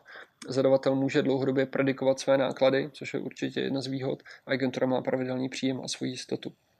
Co se týká nevýhod, můžou to být obtížná kontrolovatelnost obsahu práce ze strany zadavatele spojená s častými vzájemnými nedorozuměními obvykle neexistují nebo neexistuje jasná závislost mezi hodnotou zakázky a časem potřebným uh, k jejímu vytvoření. To znamená, že eh, je, je dobře, když potom v rámci toho měsíčního paušálu skutečně ten klient si s agenturou nastaví nějaký systém reportingu, třeba timesheetů a ví přesně, jak ty hodiny byly utraceny, za co, za jaký ty práce, co byly ty výstupy, třeba co byly ty dopady. Nemělo by to být jenom, že se stanoví měsíční fíčko a teďko prostě pravidelně bude, eh, bude ten zadavatel nebo ten, eh, ten klient platit nějakou částku a nebudou tam ty přínosy. Dalším tím nástrojem nebo dalším způsobem odměňování agentur může být tzv. systém skutečných nákladů plus odměna. To je vhodné pro nějaké dílčí zakázky spojené s položkovým rozpočtem, kdy jsou jednotlivé úkony relativně detailně a přesně vyčísleny. Výhody jsou pro obě strany je to flexibilní systém, který je velmi přehledný a dobře kontrolovatelný.